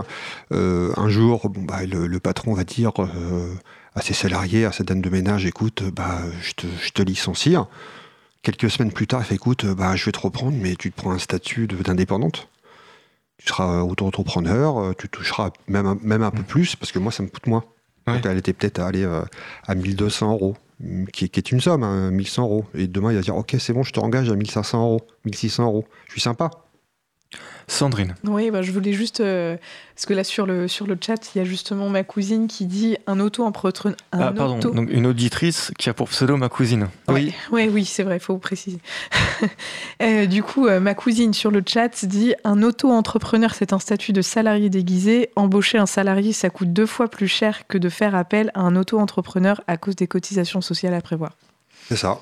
Bah, cotisation Tout est sociale, dit. euh, les charges. euh, Ouais, mais euh, donc du coup, en fait, le, C'est plus facile à dire au revoir à un auto-entrepreneur. Il finit sa mission, au revoir. Et la femme de ménage, du coup, elle n'est pas libre de ses horaires. Là, celle qui a été prise en auto-entrepreneur, l'exemple qu'on qu'on citait. Parce que logiquement, auto-entrepreneur, ça veut dire qu'elle détermine elle-même ses horaires. Donc elle peut partir à 15h si elle veut. Bah, ap- après, euh, on définit par euh, cahier des charges, bon, c'est vrai que ça fait un peu informatique, mais plutôt par euh, les spécificités euh, qui a été signé dans ce contrat. Ça veut dire que si elle doit nettoyer bon, euh, allez, euh, 25 chambres, 30 chambres, j'en sais rien, euh, Mhm. voilà, si elle a fait ses 25 chambres, elle peut partir. Elle n'a elle a pas de subordonné, Ouais. elle n'a pas de chef, elle peut pas avoir de chef. Ce chef, c'est, elle est auto-chef elle-même, elle Ouais. est chef d'elle-même. Mhm. Ça me rappelle un peu le, le chef de projet, ça. Bon, bref. C'est, elle est chef d'elle-même. Et si derrière, euh, elle a une autorité euh, qui est au-dessus qui lui dit euh, Bah non, tu dois faire ça, tu hein, t'es genre un truc managérial, bah, si elle veut l'embêter, il lui suffit de, de, de, de t'envoyer l'inspection du travail. Bah, plutôt, mais c'est même pas l'inspection du travail, non, c'est l'inspection du travail plus sur SAF. Et là, Bah oui, du ça coup. peut être compliqué. Ouais. Mais euh, les 25 chambres, je suppose qu'elle les fait pas forcément en une journée. Non, Donc, pas forcément. euh, ouais. Est-ce que c'est la même tension, la même pression? Je pense que oui, voire pire. Parce que ce que je vous disais tout à l'heure, euh, bah, derrière tu cotises pas pour euh, le chômage, euh, c'est pas le, pas, t'as pas la même couverture sociale. Toi, ça, ça, ça te rajoute, ça te rajoute des couches. Mais tout joue sur tout. C'est-à-dire que. euh, bon, on aura peut-être l'occasion d'en discuter en troisième partie, mais c'est pas forcément toujours intéressant pour une entreprise de, de faire appel à des auto-entrepreneurs. Et parfois, ça peut même les mettre euh, en difficulté. Notamment les plateformes de VTC, maintenant que la Californie a reconnu euh, euh, les, les freelances, alors c'est pas exactement tout à fait le, le même statut que, que les auto-entrepreneurs, mais maintenant qu'ils sont reconnus comme étant des salariés par cette plateforme très connue Mm. de VTC que euh, j'ai même pas besoin, de- chacun a compris, euh, là ça change énormément de choses. Ça change énormément de choses parce qu'ils vont devoir aussi revoir tout leur modèle maintenant. Mais ça, aux États-Unis. Oh oui. C'est pas encore arrivé en France. Non, mais bon, Après, on, peut- on peut les citer parce que je voulais les citer, donc euh, oui, on peut les hésiter. citer. On peut les citer. On peut, on peut citer Uber du coup, à qui je pensais, mais on a euh, d'autres plateformes, Hitch, Blablacar, etc. Et, Bah, Il y a Deliveroo, Uber Eats. Deliveroo. euh, parce que moi, Deliveroo, Oui. moi, c'est ce qui me perturbe le plus. hein. Deliveroo, c'est dérangeant. C'est dérangeant parce Oui. que c'est de la précarité. Euh, après, bon, peut-être que je me trompe, mais euh, je pense pas. euh, les mecs qui, euh, ou les nanas qui roulent avec leur vélo euh, 8 heures, 12 heures ou 14 heures par jour pour nous livrer euh, nos burgers qui vont les chercher chez un fast-food à côté ou un tacos ailleurs. je trouve pas ça normal, Ouais. sachant que la moitié de leur commission va dans la poche de, Mm. de, de- de Deliveroo. Ouais, ouais. Moi, ce qui m'a choqué, non, parce qu'à la Il rigueur, y a eu une grève hein, pour ça, hein, parce qu'ils voulaient plus de plus de, de, de, de, de, taxes, bah de taxes, n'importe quoi, de, de, commissions sur, sur leurs Oui. courses, et c'était pas possible. Et, et moins de. Oui, bien sûr. Mais alors, ce qui a fait bruit avec, euh, avec Deliveroo et qui est très intéressant, justement parce que ça réinterroge ce, ce- ce statut de salariat, c'est que euh, la question se posait de qu'est-ce qu'il devait faire entre deux commissions, entre deux courses. Et ce, et ce que voulait Deliveroo, c'est qu'il reste à disposition entre deux courses. C'était ça qui était problématique. Alors je reconnais que si tu as une course le matin, une course l'après-midi, enfin tu as des courses espacées, logiquement entre, t'as pas le temps d'avoir un travail euh, concentré, établi sur, euh, sur plusieurs heures. Ça reste un format qui peut être intéressant pour des étudiants, euh, pour des jeunes actifs qui commencent tout juste une activité mais qui ont envie de, de le faire après. C'est certainement pas une voie d'avenir pour quelqu'un qui, qui fuit la précarité. Mais alors par contre, si on te dit tu vas avoir une course à 8h du matin, tu vas avoir une course à 18h, et entre, tu es censé être disponible, c'est-à-dire sur ton vélo, avec ton casque, les mains sur le guidon, et juste t'attends, avec le smartphone sur le poignet, bah là, là on a un problème. Parce que du coup, on interroge, le, on interroge exactement ce qu'est le statut. Et en, en interrogeant le statut, on interroge ce qu'est le travail. Ah Bah, D'où le, fait d'être d'être salarié, d'attendre. Ben oui, complètement. Non, mais enfin là, voilà, là on est. On que- Non, c'est pas, c'est pas attendre, c'était mis à disposition. T'es mis à Et disposition. t'as dit, ouais. ta mise à disposition n'est pas payée. Alors euh, voilà, absolument. Ta mise à disposition n'est pas payée. Parce que quelque part, quand tu vas au boulot de 8h à 18h, Même si bon, tu as un travail à faire, mais à un moment donné, tu as peut-être des trous. Et euh, si on vient vers toi, tu es, censé être disponible. Ouais, ouais. Et tu es payé pour ça, alors qu'eux ne sont pas payés pour ça. Ouais, exactement. Ouais. Mais, mais c'est pas passé du coup? Il me semble que c'est pas passé. Bah, que ça, c'est pas passé. J'espère que c'est pas passé. Hein. Ouais, ok. On vous tiendra au courant. On va vérifier. Vous êtes toujours en direct dans Cause à effet, votre magazine du travail, de l'emploi et de la formation. Alors, euh, je voulais vous proposer un petit euh, des familles et qu'on s'écoute ma petite entreprise. Et voici que euh, donc du coup, Olivier a fait euh, la proposition euh, d'écouter la version trio et ça m'a beaucoup plu parce que du coup, ça mettait une petite ambiance tropicale qui arrive pile à point de nommé. Donc du coup, je vous propose tout de suite d'écouter ma petite entreprise trio. Ma petite entreprise connaît pas la crise, épanouie, elle exhibe des trésors satinés doré à souhait.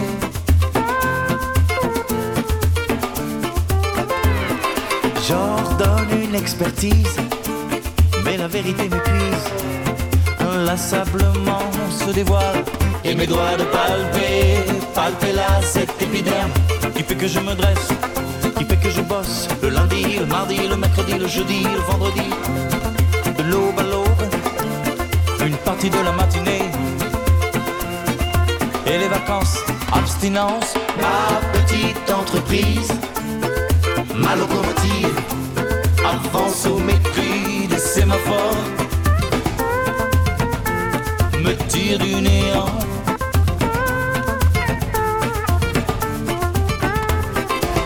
Qu'importe l'amour, importe, qu'importe l'amour s'exporte, qu'importe le porte-à-porte en Crimée, au sud de la Birmanie, les lobbies en Libye, au Laos, l'Asie coule à mes oreilles.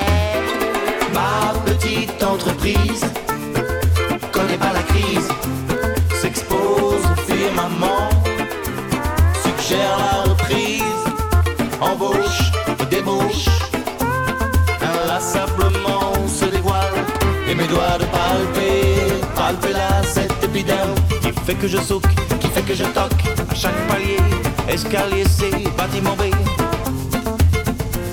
à l'orée de ses lèvres. Oh, qu'importe l'amour, importe, qu'importe, l'amour s'exporte. Je perds le nord au quand je vois se poindre les pyramides, l'Asie coule à mes oreilles.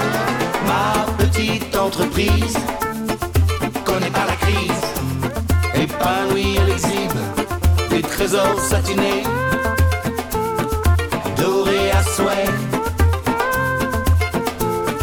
Le lundi, le mardi, le mercredi, le jeudi, le vendredi. De l'aube à l'aube.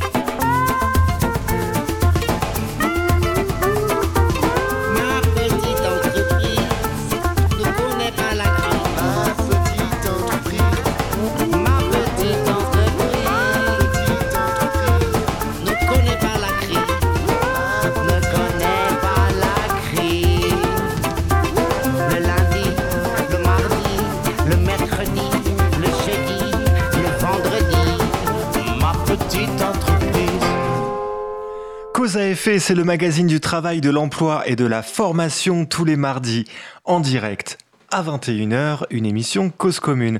Et ce soir, nous recevons William pour euh, parler des auto-entrepreneurs. Alors, on avait euh, une question euh, qui nous trottait sur les Deliveroo. Alors, Sandrine, on en est à où des Deliveroo? Oui, en fait, il y a eu plusieurs litiges en France et en Angleterre. Et du coup, c'est la société Deliveroo qui, qui a gagné euh, euh, le procès. Euh, et en fait, le juge expliquait qu'il n'y avait aucun contrat de travail qui liait le livreur avec la société euh, et que le livreur, entre deux courses, il était euh, libre d'en refuser et libre de choisir sa, sa zone, euh, euh, la localisation.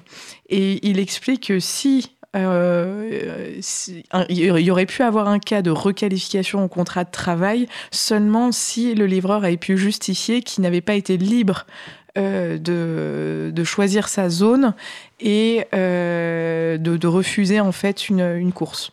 Voilà. D'accord. Et ça, c'est en Angleterre, on est bien d'accord? C'est en Angleterre. Ouais. D'accord. Donc du coup, euh, mm. c'est peut-être pas exactement la même application du droit, mais c'est quelque chose qu'il faut surveiller de très près, mm -hmm. comme pour Uber en Californie, parce qu'il faut être au clair sur euh, sur l'évolution d'un métier qui en est peut-être pas encore tout à fait un, qui en devient, qui est déguisé. Enfin, on sait pas exactement dans quoi on met les pieds. On sait que ça existe. Mais euh, bon, voilà, de, de, là à croire que c'est l'avenir du travail, toi, tu crois que c'est l'avenir du travail? Bah déjà, je crois qu'on laisse arriver, pardon, depuis quelques années, on laisse arriver en France un système ultralibéralisme qui vient des États-Unis, et ils sont forts là-dessus, et on l'a laissé rentrer euh, comme une lettre à la poste. Mmh. Ouais. Et on ne dit pas qu'on l'a laissé faire, mais on, on a été surpris. C'est un petit peu un tour de magie, c'est un tour de passe-passe où on a eu Uber Pop à l'époque, je vous rappelle. Donc c'était n'importe qui euh, qui allait euh, donc à la maison mère de, de, Uber et qui demandait son smartphone iPhone, bah son, son, iPhone, euh, pour, pouvoir prendre les courses. Donc derrière, ils n'étaient ni VTC, euh, ni diplômé taxi ou quoi que ce soit, euh, sans aucune plaque. Et euh, ils ont forcé la main. C'est-à-dire qu'ils ont dit, bah, on le fait, on verra ce qui se passe après. La technique. Ouais, d'accord. C'est un peu ça. Ouais, mais c'est ça aussi qui te permet de créer une entreprise, du coup. Bah après, est-ce que est-ce que c'est pas un, un, mirage cette histoire? Après, on va dire bon bah ça a aidé euh, des, des, des, des, gens de, de banlieue euh, entre guillemets à sortir de leur précarité. Mmh. Est-ce que c'est vrai? Est-ce que c'est faux? Euh, Aujourd'hui, bon, bah, il y a des gens qui ont, qui, qui ont une super belle voiture, euh, qui ont un travail, et, et, et tant mieux. Ouais. Je, moi, moi, je dis tant mieux. Euh, au moins, ils font, euh, ils ont un taf. Oui, ils, ils ont un truc. Mais derrière, ça implique plein de trucs. J'ai quand même parlé aussi à des chauffeurs Uber. Derrière, ça implique que tu fais du, euh, du leasing avec ton auto, donc elle t'appartient pas. Tu vas payer, tu vas payer 400 euros par mois de location de véhicule sans l'essence. Oula, ça peut tu, être non, mais toi, tu sais, ça, ça, ça, peut monter très haut. Ah, ça je, peut être, je, je, la te dis location... 400, je te dis mais 400, c'est même peut-être des bêtises, mais moi, je crois qu'il m'avait dit 400, 500 euros, c'était pas une super berline. Derrière, il faut que tu payes l'essence, il faut que tu payes l'assurance. Euh, c'est du leasing. Hein. Ouais. Si tu pètes, tu pètes la voiture, ça, te- ça- ça te coûte encore plus cher. C'est Ouais. tout un truc. Hein. Ouais, tu l'achètes pas neuf. Ouais. Quand vous rentrez dans un Uber, euh, c'est pas forcément son Uber, il le loue. Alors on a euh, euh, Tsiol... Oula, alors attends, on va y Ouais. aller tranquillement. Tsiolkovski qui nous pose une question sur le chat et qui nous demande euh, qui peut être euh, auto-entrepreneur. En fait, je pense qu'il a dans, euh, dans la tête notamment, tu sais, les statuts, fonction publique nationale, territoriale, hospitalière, etc. etc. Et qui peut être le fait qu'il faut être français, il faut pas avoir un casier ju- judiciaire. Après, c'est quoi? C'est par rapport au poste? Quels sont les métiers, comme ce qu'on disait tout à l'heure, quels sont les métiers qui sont acceptés? Parce qu'il y a une liste hein, que vous pouvez retrouver là sur fédérationauto-entrepreneur.fr. Parce que je ne vais, pas vais la lister. hein. Yes, et du coup on avait une, euh, une donc le- donc ma cousine, une auditrice euh, euh, du chat qui, qui demandait aussi tous les corps de métier sont euh, sont des sont cons- plaf, sont concernés voilà par par l'auto-entrepreneuriat. Non, pas tout à fait. Il, reste encore des, des, des professions réglementées, je Oui. suppose. Enfin, Bah là, j'ai devant les yeux. Après, après, faut que je confirme parce qu'il faut toujours confirmer ce que tu lis sur Internet. Il faut faire attention. Mais pendant que tu cherches, euh, en fait, la question de Tsiolkovski, c'était si tu disposes d'un statut de fonctionnaire ou autre, est-ce que tu peux euh, Non. être euh, Si t'es si prof, tu peux Ouais. pas parce que t'es euh, l'éducation nationale. euh, en gros, t'as as le monopole. Pas le monopole. C'est pas, le terme. C'est-à-dire que tu peux pas travailler autre qu'à l'éducation nationale. ouais, Tu peux pas être auto-entrepreneur. Si t'es prof, euh, Ou n'importe quoi d'autre en fait. Du Oui. coup, c'est ça. voilà. Ouais. Tu peux même pas donner des de faire de l'accompagnement scolaire euh, Si en ça, euh, alors ça, tu peux faire de l'accompagnement scolaire, mais qui est cadré par l'éducation nationale. mais cadré par l'éducate. Ok. Tu peux faire des colos qui est cadré par l'éducation nationale, etc., etc.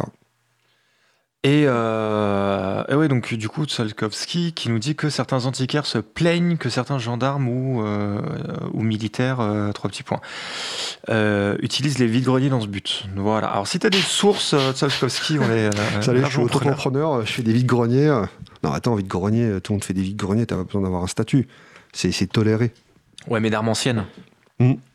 D'armes anciennes Ouais, c'est très précis son exemple là, Tsolkovski. Il a vécu. Ah, Là, c'est compliqué. euh, Moi, ouais, je, me- moi, me pas là-dedans. hein.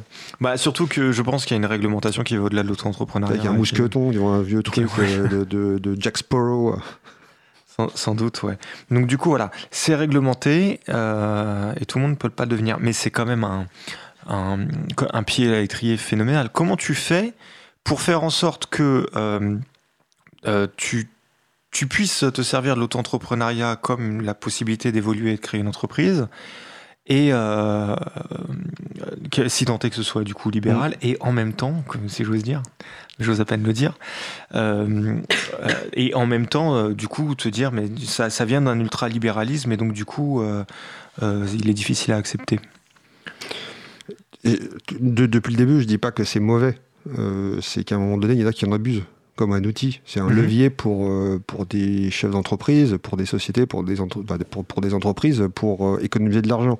On est tout le temps dans, euh, à la recherche du bénéfice pour les actionnaires. Euh, après, ça, ça concerne aussi, euh, bien sûr, les PME PMI, hein, parce que les PME PMI, c'est pas les actionnaires de, de- de chez Total qui sont, qui sont derrière. Ouais. Mais derrière, voilà, tu as, des outils, tu les utilises, c'est des outils légaux, tu sais les limites à pas dépasser, les trucs que tu dois pas faire, les mots que tu dois pas dire avec la personne qui est en face. Euh, mais un auto-entrepreneur, tu peux le fissurer aussi. Euh, t'es, chef d'entreprise, tu vas lui demander de, de débugger ou d'administrer tes serveurs, etc. Euh, lui, il sait bon, bah, qu'il va pas avoir un salarié euh, administrateur serveur qui va lui coûter euh, 8000 euros par mois, et il va, il va en abuser. Quand je dis il va en abuser, il va t'appeler le samedi euh, à 9h du matin parce que son serveur il répond pas. C'est un exemple hein, par- parmi tant d'autres. Euh, ça va être la création d'un site internet. L'autre il est à la bourre. euh, au, bout de trois mois, il revient vers toi parce qu'il était sur autre chose et là il te met la pression. Mhm. Tu es auto-entrepreneur à 100%, tu es freelance, tu as d'autres dossiers parce que tu n'as pas qu'un seul client. On te met la pression derrière. Donc il y a toujours cet abus de, de croire que en face, tu as ton larbin salarial. Attends, tu as ton larbin salarié plutôt. Mhm. C'est-à-dire qu'ils ont du mal en fait à définir et à bien se rendre compte euh, Mais de la- attention, de la différence. les quoi. chefs d'entreprise, ils sont pas tous comme ça. J'en ai connu euh, qui sont très bien, euh, qui, qui respectent leurs salariés, euh, qui chaque mois ils sont conscients de, de- de- du fait que bah ouais il y a des charges derrière, mais derrière au moins ils sont fiers de, pouvoir créer des, des- des emplois et surtout les, les garder. Ouais, bien sûr. Et je pense même pas que ce soit du fait des chefs d'entreprise en tant que tel, en règle générale. Et je pense même pas que ce soit le fait d'une personne. Bon, après, c'est à titre personnel. Après c'est un ensemble, hein. Voilà, c'est ça. c'est la personne morale. C'est euh, c'est la personne morale et c'est la gestion. Et c'est la manière qu'on a de, bah, de traiter la gestion et de gérer la gestion pour faire une espèce de mise en abîme. C'est-à-dire, en fait, comment tu fais pour former des RH euh, à gérer l'auto-entrepreneuriat, euh, à gérer des dispositifs euh, euh, qui peuvent parfois être très techniques ou très spécifiques. Au-delà de l'auto-entrepreneuriat, ça peut être n'importe quoi. Le, il y a encore plein de, de RH euh, qui parlent du DIF au lieu de parler du CPF, alors que le, DIF a été abandonné il y a 4 ans. Donc, ce que droit individuel formation et compte personnel formation, qui sont des, des dispositifs qui sont, qui sont complètement différents. Il y a encore plein d'RH qui parlent comme ça. Donc, en fait, on se rend compte qu'il y a une manière de gérer la gestion qui, qui nous dépasse. C'est une espèce de vague, en fait, qui, qui nous arrive dessus, qui parfois nous submerge quand on n'est pas dans le bon axe. Mais pas forcément la- le, le fait d'une personne qui va dire Bon, alors voilà, je me suis réveillé ce matin, j'ai lu un bouquin, c'était euh, euh, le, le petit guide du machiavélisme. C'était comment déjà le bouquin de La manipulation. De la Petit- manipulation. Petit traité de manipulation. Petit traité de manipulation. Et je suis super fier de mon coup et que. Euh, Et que. euh, Il y aura des trucs ouais. plus light, hein. tu as le process communication aussi, hein. c'est c'est bien. Ouais, bien sûr. Si tu, si tu veux envoyer des salariés sur la Lune, Non, mais je pense que ceux qui lisent ça sont euh, les man- managers nouvelle génération qui arrivent d'écoles de commerce ou autres, euh, grandes écoles souvent, euh, qui n'ont aucune expérience du terrain et qui euh, se retrouvent souvent euh, dans ces nouvelles structures euh, importées des États-Unis où on a mis partout euh, ce qu'on appelle le middle management, le management du milieu, qui s'interface euh, entre la direction euh, et les chefs d'équipe. Qui n'existait pas il y a 10 ans, hein, en fait. Mhm. Euh, voilà, c'est des, euh, des petits cons en culotte courte qui débarquent, euh, qui connaissent pas les gens en fait. Euh, alors ils connaissent Twitter, ils connaissent Excel très bien, mais ils connaissent pas l'humain. Et effectivement, on leur apprend des méthodes de management qui n'ont rien à voir avec les méthodes que toi, Stéphane, tu évoquais, qui reposent avant tout sur une gestion de la ressource humaine euh, et pas de la ressource comptable que constitue euh, l'ensemble des salariés d'une structure quand elles sont dirigées de cette sorte. Olivier Grieco, réalisateur de l'émission, patron de la radio, parce que quand j'oublie de le dire, euh, du coup, voilà. Euh, C'était une boutade la dernière fois. D'accord. non, mais c'est pas grave, je le ressortirai à chaque on, fois. on cherche d'un pa- on cherche un patron de la radio, hein, si vous avez du temps libre, euh, parce que alors je vous, je vous le dis quand même, hein, c'est 200% de votre temps et c'est pas payé. Voilà. En auto-entrepreneur, on prend quand même. voilà, c'est exactement ça. Donc n'hésitez pas, rejoignez-nous. Euh, Il y a un poste de patron de la radio. Ou patronne. Ou patronne, absolument. Ouais. Euh, à pourvoir, venez, euh, venez. Eh ouais. Un numéro de téléphone. Euh, Pour en revenir au bouquin, si t'as des, si t'as besoin d'outils, c'est que t'en as pas. Donc euh, déjà de fait, il y a un problème. Mais normalement, tes outils, Bah, tu disons que quand t'as que Excel comme outil pour manager les gens, effectivement, tu risques d'être rapidement limité. oui, ou, enfin, ou des outils humains ou des, des outils d'interface. Mais euh, le- Non, mais je te trollais un peu, mais Tu euh, le- en, en fait, ce sont ça les, les outils des managers modernes. hein. C'est euh, les fiches de temps, c'est c'est le- la feuille Excel, quoi. Non, ça me rappelle un souvenir, la fiche de temps. hein. Euh, N'est-ce pas comment, on les, comment, comment, comment on a retourné le truc, c'était fort. Ne parlons pas de nos expériences passées, euh, William. D'accord. On, on- on a retourné le temps. Back to the future. Ouais. Et bah oui, justement, grâce à, à cette, euh, à, ce, ce petit effet qu'on a eu euh, sur la première chanson, on vous invite à réécouter l'émission. C'était très bien. Je crois qu'on va en faire un jingle. Et donc, du coup, pour euh, pour euh, euh, euh, continuer à écouter l'actualité euh, d'Olivier, de William et, euh, et les écouter ressasser le passé, vous pouvez les écouter sur Cyberculture. Alors, il n'y a pas que de ça dans l'émission, hein, mais euh, qui sait, ça en fera peut-être partie de 14h à 16h tous les samedis et en direct. Et en particulier, samedi prochain, c'est l'Ubuntu Party. Et donc, du coup, euh, Cyberculture sera présent sur place à la Cité des Sciences euh, pour vous faire découvrir euh, l'ambiance et l'humeur de l'Ubuntu Party. C'était le petit moment promotionnel interne, si je puis me permettre. Mais donc, du coup, voilà. Euh, Ça, ça sera coupé au montage. Certainement. Alors donc du coup, je sais toujours pas moi comment on fait pour pour faire que cet auto-entrepreneur il puisse devenir entrepreneur et qu'il puisse faire des trucs super cool, voire même peut-être qui sait créer un emploi et ce serait génial. Bah déjà, c'est créer son propre emploi. On peut, est-ce qu'on peut parler d'emploi? Oui, on tu crées déjà ta, ta propre dynamique. Après, c'est euh, se faire un carnet d'adresses de, de clients. C'est comme ça que ça commence. hein. C'était l'objectif de, de- de l'auto-entrepreneur, euh, de se faire un carnet. Et derrière, c'est de, aussi de contacter après d'autres prestataires qui peuvent peut-être potentiellement devenir euh, associés euh, pour une- ta future société. Parce que après, c'est les compétences qui, qui se créent. Il y a une osmose entre les différentes compétences des différentes personnes euh, Ouais. qui t'abordent. En fait, tu vas parce que tu as un réseau quoi. En fait, j'aimerais bien me dire un truc d'ailleurs, je sais pas si on a ouais, ça va en a un peu le temps. C'est peut-être pour dégrossir un petit peu euh, et, euh, et faire le lien avec une autre émission qui s'appelle Cœur entreprenant. Euh, et donc du coup qu'on vous invite à écouter également. Euh, le, fait de créer quelque chose, d'entreprendre quelque chose, parce que in fine une association c'est une entreprise en soi, parce que tu entreprends un truc. en fait, il- il doit avoir un statut administratif qui est révélateur de quelque chose qui se passe déjà. Donc l'auto-entrepreneur, il a déjà un réseau et ce réseau peut se transformer en client.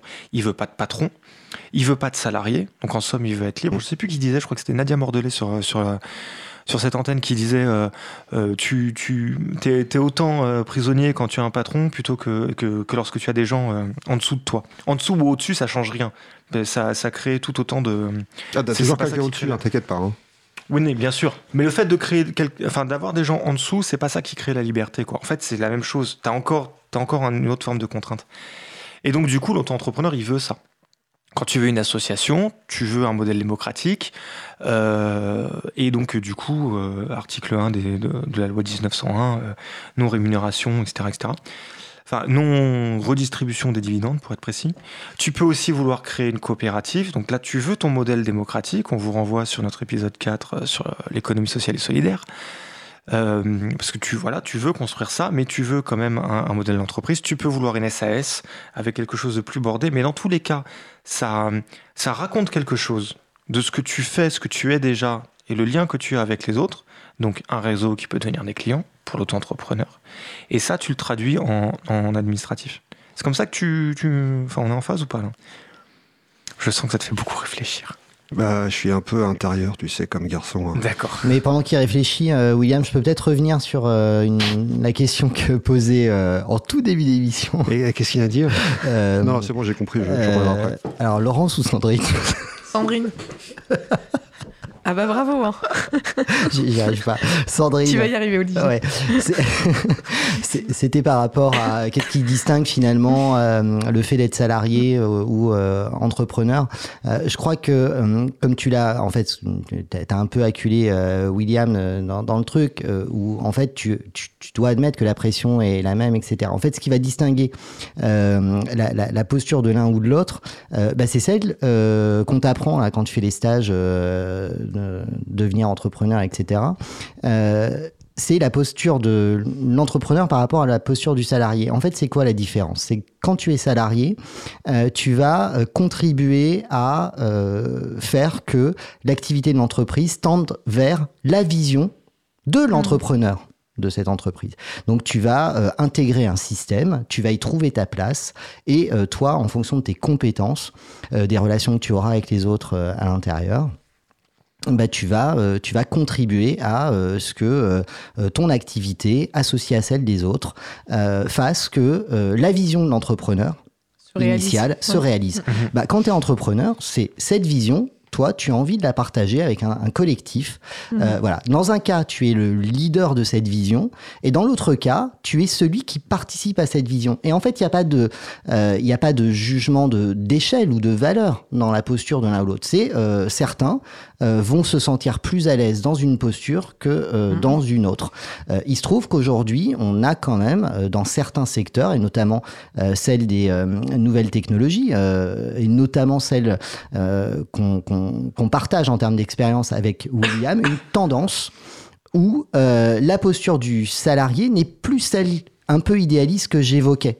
Hmm. Euh, où on se retrouve avec des méthodes de management qui sont importées, euh, notamment des États-Unis, enfin du monde anglo-saxon, qui casse en fait cette possibilité euh, que chacun peut avoir de trouver sa place et dans de une organisation. À quelque chose de plus global. Voilà, et de mm. participer à quelque chose de plus global. Cette atomisation euh, de euh, des tâches, voilà, fait que du coup, il y a un mal-être de plus en plus évident qu'on retrouve dans, l'entreprise. Alors moi, je parle de secteur parce que des nouvelles technologies, des hautes technologies, de l'informatique en, règle générale, parce que c'est l'expérience que j'ai et il se trouve que nous, moi je l'ai vécu, je, suis rentré dans une boîte.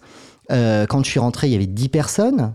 Euh, c'était une start-up. Euh, elle avait 3 ans. Elle en était à son premier plan social après avoir après la bulle de 2000 où il y avait plein de thunes, machin, blabla. donc on était voilà, on était on était 30. voilà, on, était vraiment en mode start-up tous ensemble. Allez, on monte le truc, machin. Au bout de au bout de 10 ans, ça commence à faire du chiffre. subitement, les patrons ont le rêve américain. ils importent sans, sans, tenter de faire prendre la mayonnaise euh, mm. des méthodes de management euh, alors que euh, ça fonctionnait plutôt pas mal et que s'il y avait une s'il y avait un changement d'échelle à faire, il était sans doute possible avec les 100 salariés parce qu'on était 100 du coup mm-hmm. au bout de au bout de 10 ans. Bon bah non, il y, a eu un choix qui a été mauvais en fait, d'importer un modèle de, de management qui, qui cassait complètement mm-hmm. cette possibilité pour chacun de continuer à s'investir dans le modèle euh, et à euh, faire en sorte. Et après, je veux dire, quand tu es dans ce truc-là, les histoires d'horaires, de machin, de trucs, en fait, tu penses même pas. Euh, parce que ce que tu fais a du sens. Mm.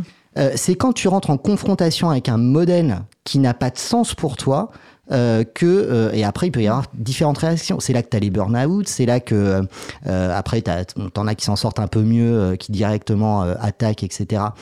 bref, mais voilà, c'est. Alors, je, je, voilà, c'est juste de l'expérience, c'est rapidement. Euh, l'émission se termine dans six minutes, je sais pas. Là, c'est juste en vous écoutant. Euh, je pense que c'est. Euh, enfin, voilà, moi, c'est une de, de, une de mes façons de, voir quels sont les problèmes autour de, autour de ce dont vous traitez depuis tout à l'heure. Du coup, on a, on a une question de. Tsiolkowski sur le chat qui nous dit l'auto-entrepreneuriat comme solution au mal-être des salariés. Mais je crois que c'est tout l'inverse. Bon. Comme solution au bien-être des salariés, tu vois Non, mais bah, après. mais c'est tout l'inverse. Euh, en réalité, c'est une façon de, euh, de, de, mettre un voile sur, euh, sur le, la, la, déliquescence du, de, de, de, la, du, de, la gestion, de, de, la gestion des ressources humaines et du management dans l'entreprise depuis peut-être une vingtaine d'années, avec l'import de ces, mmh. de ces solutions de management, qui trouve sa solution miracle dans l'auto-entrepreneuriat. Mais comme je le disais tout à l'heure, être auto-entrepreneur, d'une certaine manière, c'est euh, avoir cette posture du chef d'entreprise, c'est avoir cette vision. Et pas tout le monde a envie d'être chef d'entreprise. Même, tu vois, au bout d'un moment, faut, faut arrêter le délire, quoi. La Startup Nation, c'est euh, juste de la poudre aux yeux, quoi. Enfin, voilà. William, tu allais réagir. Je t'en prie. le réel sort de sa bulle Après, dans son euh, propre conscience figuré. Tout le monde, euh, est-ce que tout le monde, la question qu'on se peut se poser, est-ce que tout le monde Excusez-moi, je suis allé à la être- fête de lutte ouvrière hier, donc euh, là, je, voilà, je- oui, c'est ça. T'as encore des. T'avais besoin d'extérioriser. voilà, j'ai besoin d'extérioriser. Je, je- Nathalie Arthaud sort de ce corps. non, mais voilà, non, mais c'est vraiment ce que je pense. Non, il y avait. Kleslovski qui disait Alain Madelin sort de ce corps. c'est quand même paradoxal. Quand- tu ressors de lutte ouvrière et que. Moi, Madelin Putain. Non mais, non, mais Olivier a raison, c'est qu'à un moment donné, euh, voilà, il y a. y y Intérêt à dire ça, sinon t'es viré. Bon, de toute façon, je peux me virer moi-même. hein. Je peux t'envoyer ma lettre de démission si tu veux. Non, viens, on fait une rupture conventionnelle collective. Non, mais après, qui, est-ce que tout le monde peut devenir auto- auto-entrepreneur? Je sais pas. Mais il y a quand même une motivation euh, derrière euh, à avoir. Il y a- C'est une, une liberté. L'auto- L'auto-entrepreneuriat, c'est, euh, comme je dis, c'est pour arrondir ses fins de mois, à la base. Donc euh, Ouais, le soir, vous, voulez, vous êtes rédactrice, rédacteur, vous rédigez, euh, vous avez besoin de vous faire 200, 300, 400, 500 euros par mois, vous pouvez le faire. Euh, vous êtes euh, infographiste, vous gagnez un peu plus, vous pouvez le faire. Attention en fonction du contrat et, euh, que vous avez avec, euh, votre, avec la société pour qui vous travaillez. Avec le client. que Voilà. ce soit, oui. Si vous vous mettez à, à fond dedans, euh, ça demande un minimum de, de préparation en amont. C'est quoi? C'est ce que tu disais tout à l'heure, euh, Stéphane, c'est qu'il faut déjà avoir quelques clients avant de, prendre ce statut. Prenez pas un statut euh, pour prendre un statut. Prenez un statut parce que vous avez déjà un, un devis et un, euh, et un contrat signé avec la personne en face. Non, puis le, le problème toujours, c'est euh, est-ce que euh, tu vas devenir auto-entrepreneur parce que tu n'as pas d'autre choix? Ouais. Ou est-ce que c'est un choix de devenir auto-entrepreneur? Enfin, tu vois, c'est, on est toujours. euh, et là. euh, Et c'est- enfin, ça, c'est ça, c'est un bon truc. Il faut pas le faire par dépit. Il Mais faut non. le faire. Il faut le faire par passion. Mais oui, euh, je veux dire, tu Parce peux que euh, très justement, bien. là, sur le chat, euh, une des personnes disait que euh, euh, on est quand même dans une société où à partir de 45 ans, tu deviens. Enfin, si tu es licencié et que tu as 45 ans, ça va être très difficile de retrouver un emploi salarié, du coup, et que parfois, devenir en- auto-entrepreneur, c'est le seul choix que ces personnes peuvent avoir. Mais c'est pas forcément. euh, euh, Non, mais c'est pas forcément un mauvais choix si tu veux. Oui. Mais euh, là encore, on est dans qu'est-ce que quel sens ça prend par Ouais, ouais. rapport à toi, ta vie, si c'est euh, par ce que tu es. ou si euh, c'est ouais. un vrai, euh, un vrai choix. Et après, euh, voilà, il me fait pour ça Pôle emploi. Euh, Pôle emploi euh, peut vous aider dans votre statut de- de- d'auto-entrepreneur ou de, cré- de créateur d'entreprise à utiliser euh, votre euh, re- reliquat. Donc ça, c'est le reliquat. Il y a l'ACRE, tu parles de l'ACRE, c'est ça? C'est un nom ma- magnifique, l'ACRE. Je que sais, c'est reliquat, ils appelaient ça reliquat. L'aide à la création et à la reprise d'entreprise. Alors qui te donne euh, cet argent-là, mais d'un bloc, bah, de- de- en deux parties, hein. donc 50%, 50%, et qui te permet de, bah, de, de- Ouais, de ça c'est quand, le- ça le c'est quand tu crées ton Oui, entreprise. ah, Ouais. c'est pour ça que je, je me suis rattrapé. Mm. Non, mais après, faut pas le. Après, on disait qu'on peut le faire par dépit euh, sur le chat. On disait, ouais, Mm. mais si t'es senior, tu retrouves pas de. Parce que tu disais tout à l'heure, tu Mm. ne retrouves pas de travail. Mais à un moment donné, il faut pas te blaser parce qu'en face, vous allez euh, baisser votre culotte euh, à, à chaque fois qu'on va. Vous allez envoyer un devis, vous allez vous sous-estimer. Il faut surtout pas faire ça. Oui. Si vous pensez que vous, vous valez euh, 500 euros la journée, bah, vous mettez vous, le devis, de, ce sera un devis à 500 euros la, jo- la journée. Vous n'allez pas mettre 250 euros parce que vous voulez absolument avoir ce contrat et, et- et vous êtes maître de votre travail. C'est ça qui est important. C'est ce qu'on dit depuis tout à l'heure. hein. Et je suis complètement d'accord avec ma cousine. En fait, c'est ce que je voulais dire. On ne fait pas le choix d'être auto-entrepreneur, mais on fait le choix d'être entrepreneur. Voilà, ce qui est formidable dans cette radio, c'est que tout le monde a une Euh, cousine. tout le monde a une cousine qui s'appelle ma cousine. Voilà, absolument. Bonjour ma cousine. Bravo, spécial dédicace, euh, voilà. Euh, ok, super. Donc du coup, enfin, on, on peut euh, avoir maintenant un, un regard qui est un regard de vigilance et qui, qui va qui, qui va sortir un peu les, les carcans de dire donc du coup il y a des mauvais statuts, il y a des bons statuts. Euh, parfois, on n'a pas le choix de faire un boulot de merde et c'est un boulot de merde, donc c'est pas l'auto-entrepreneur, mais c'est un autre non-choix qui se fait, etc., etc. On Par contre, il y a des vrais on points de on- On vigilance. dit plutôt alimentaire pour euh, mieux être euh, radiophonique. Non, Alors- coup de pression. Pour être radiophonique, Non, moi, ça me plaît, boulot de merde. Voilà. Taf de merde, boulot de merde. Ah non, non, non, dire. non. Alors par contre, je peux peut-être juste préciser une chose, c'est-à-dire qu'il n'y a pas de travail de merde. Il y a toujours une intelligence du Oui. travail dans, les- dans la manière que tu as de le faire. Par contre, il y a des emplois de merde. Oui. C'est-à-dire qu'il y a une très mauvaise manière d'employer euh, dans tous les sens du merde 53. des mots, euh, des, enfin des, des métiers, des, euh, des, euh, des métiers qui mériteraient d'être mieux, euh, au moins compris. Voilà. Et donc du coup, voilà, je précise juste.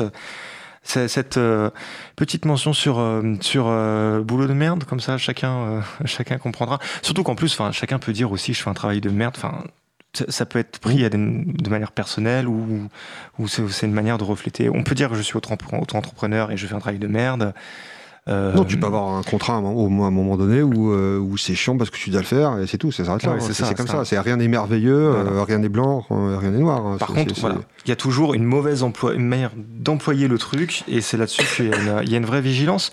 Il est 22h28. Merci beaucoup, William. de rien. Je Merci. la facture. voilà. Mais attention, hein, pas de TVA sur la facture du coup.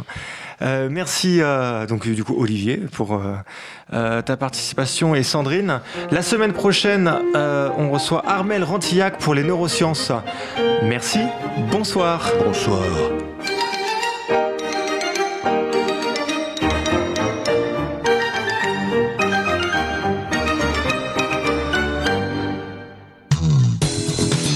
Cause commune, cause-commune.fm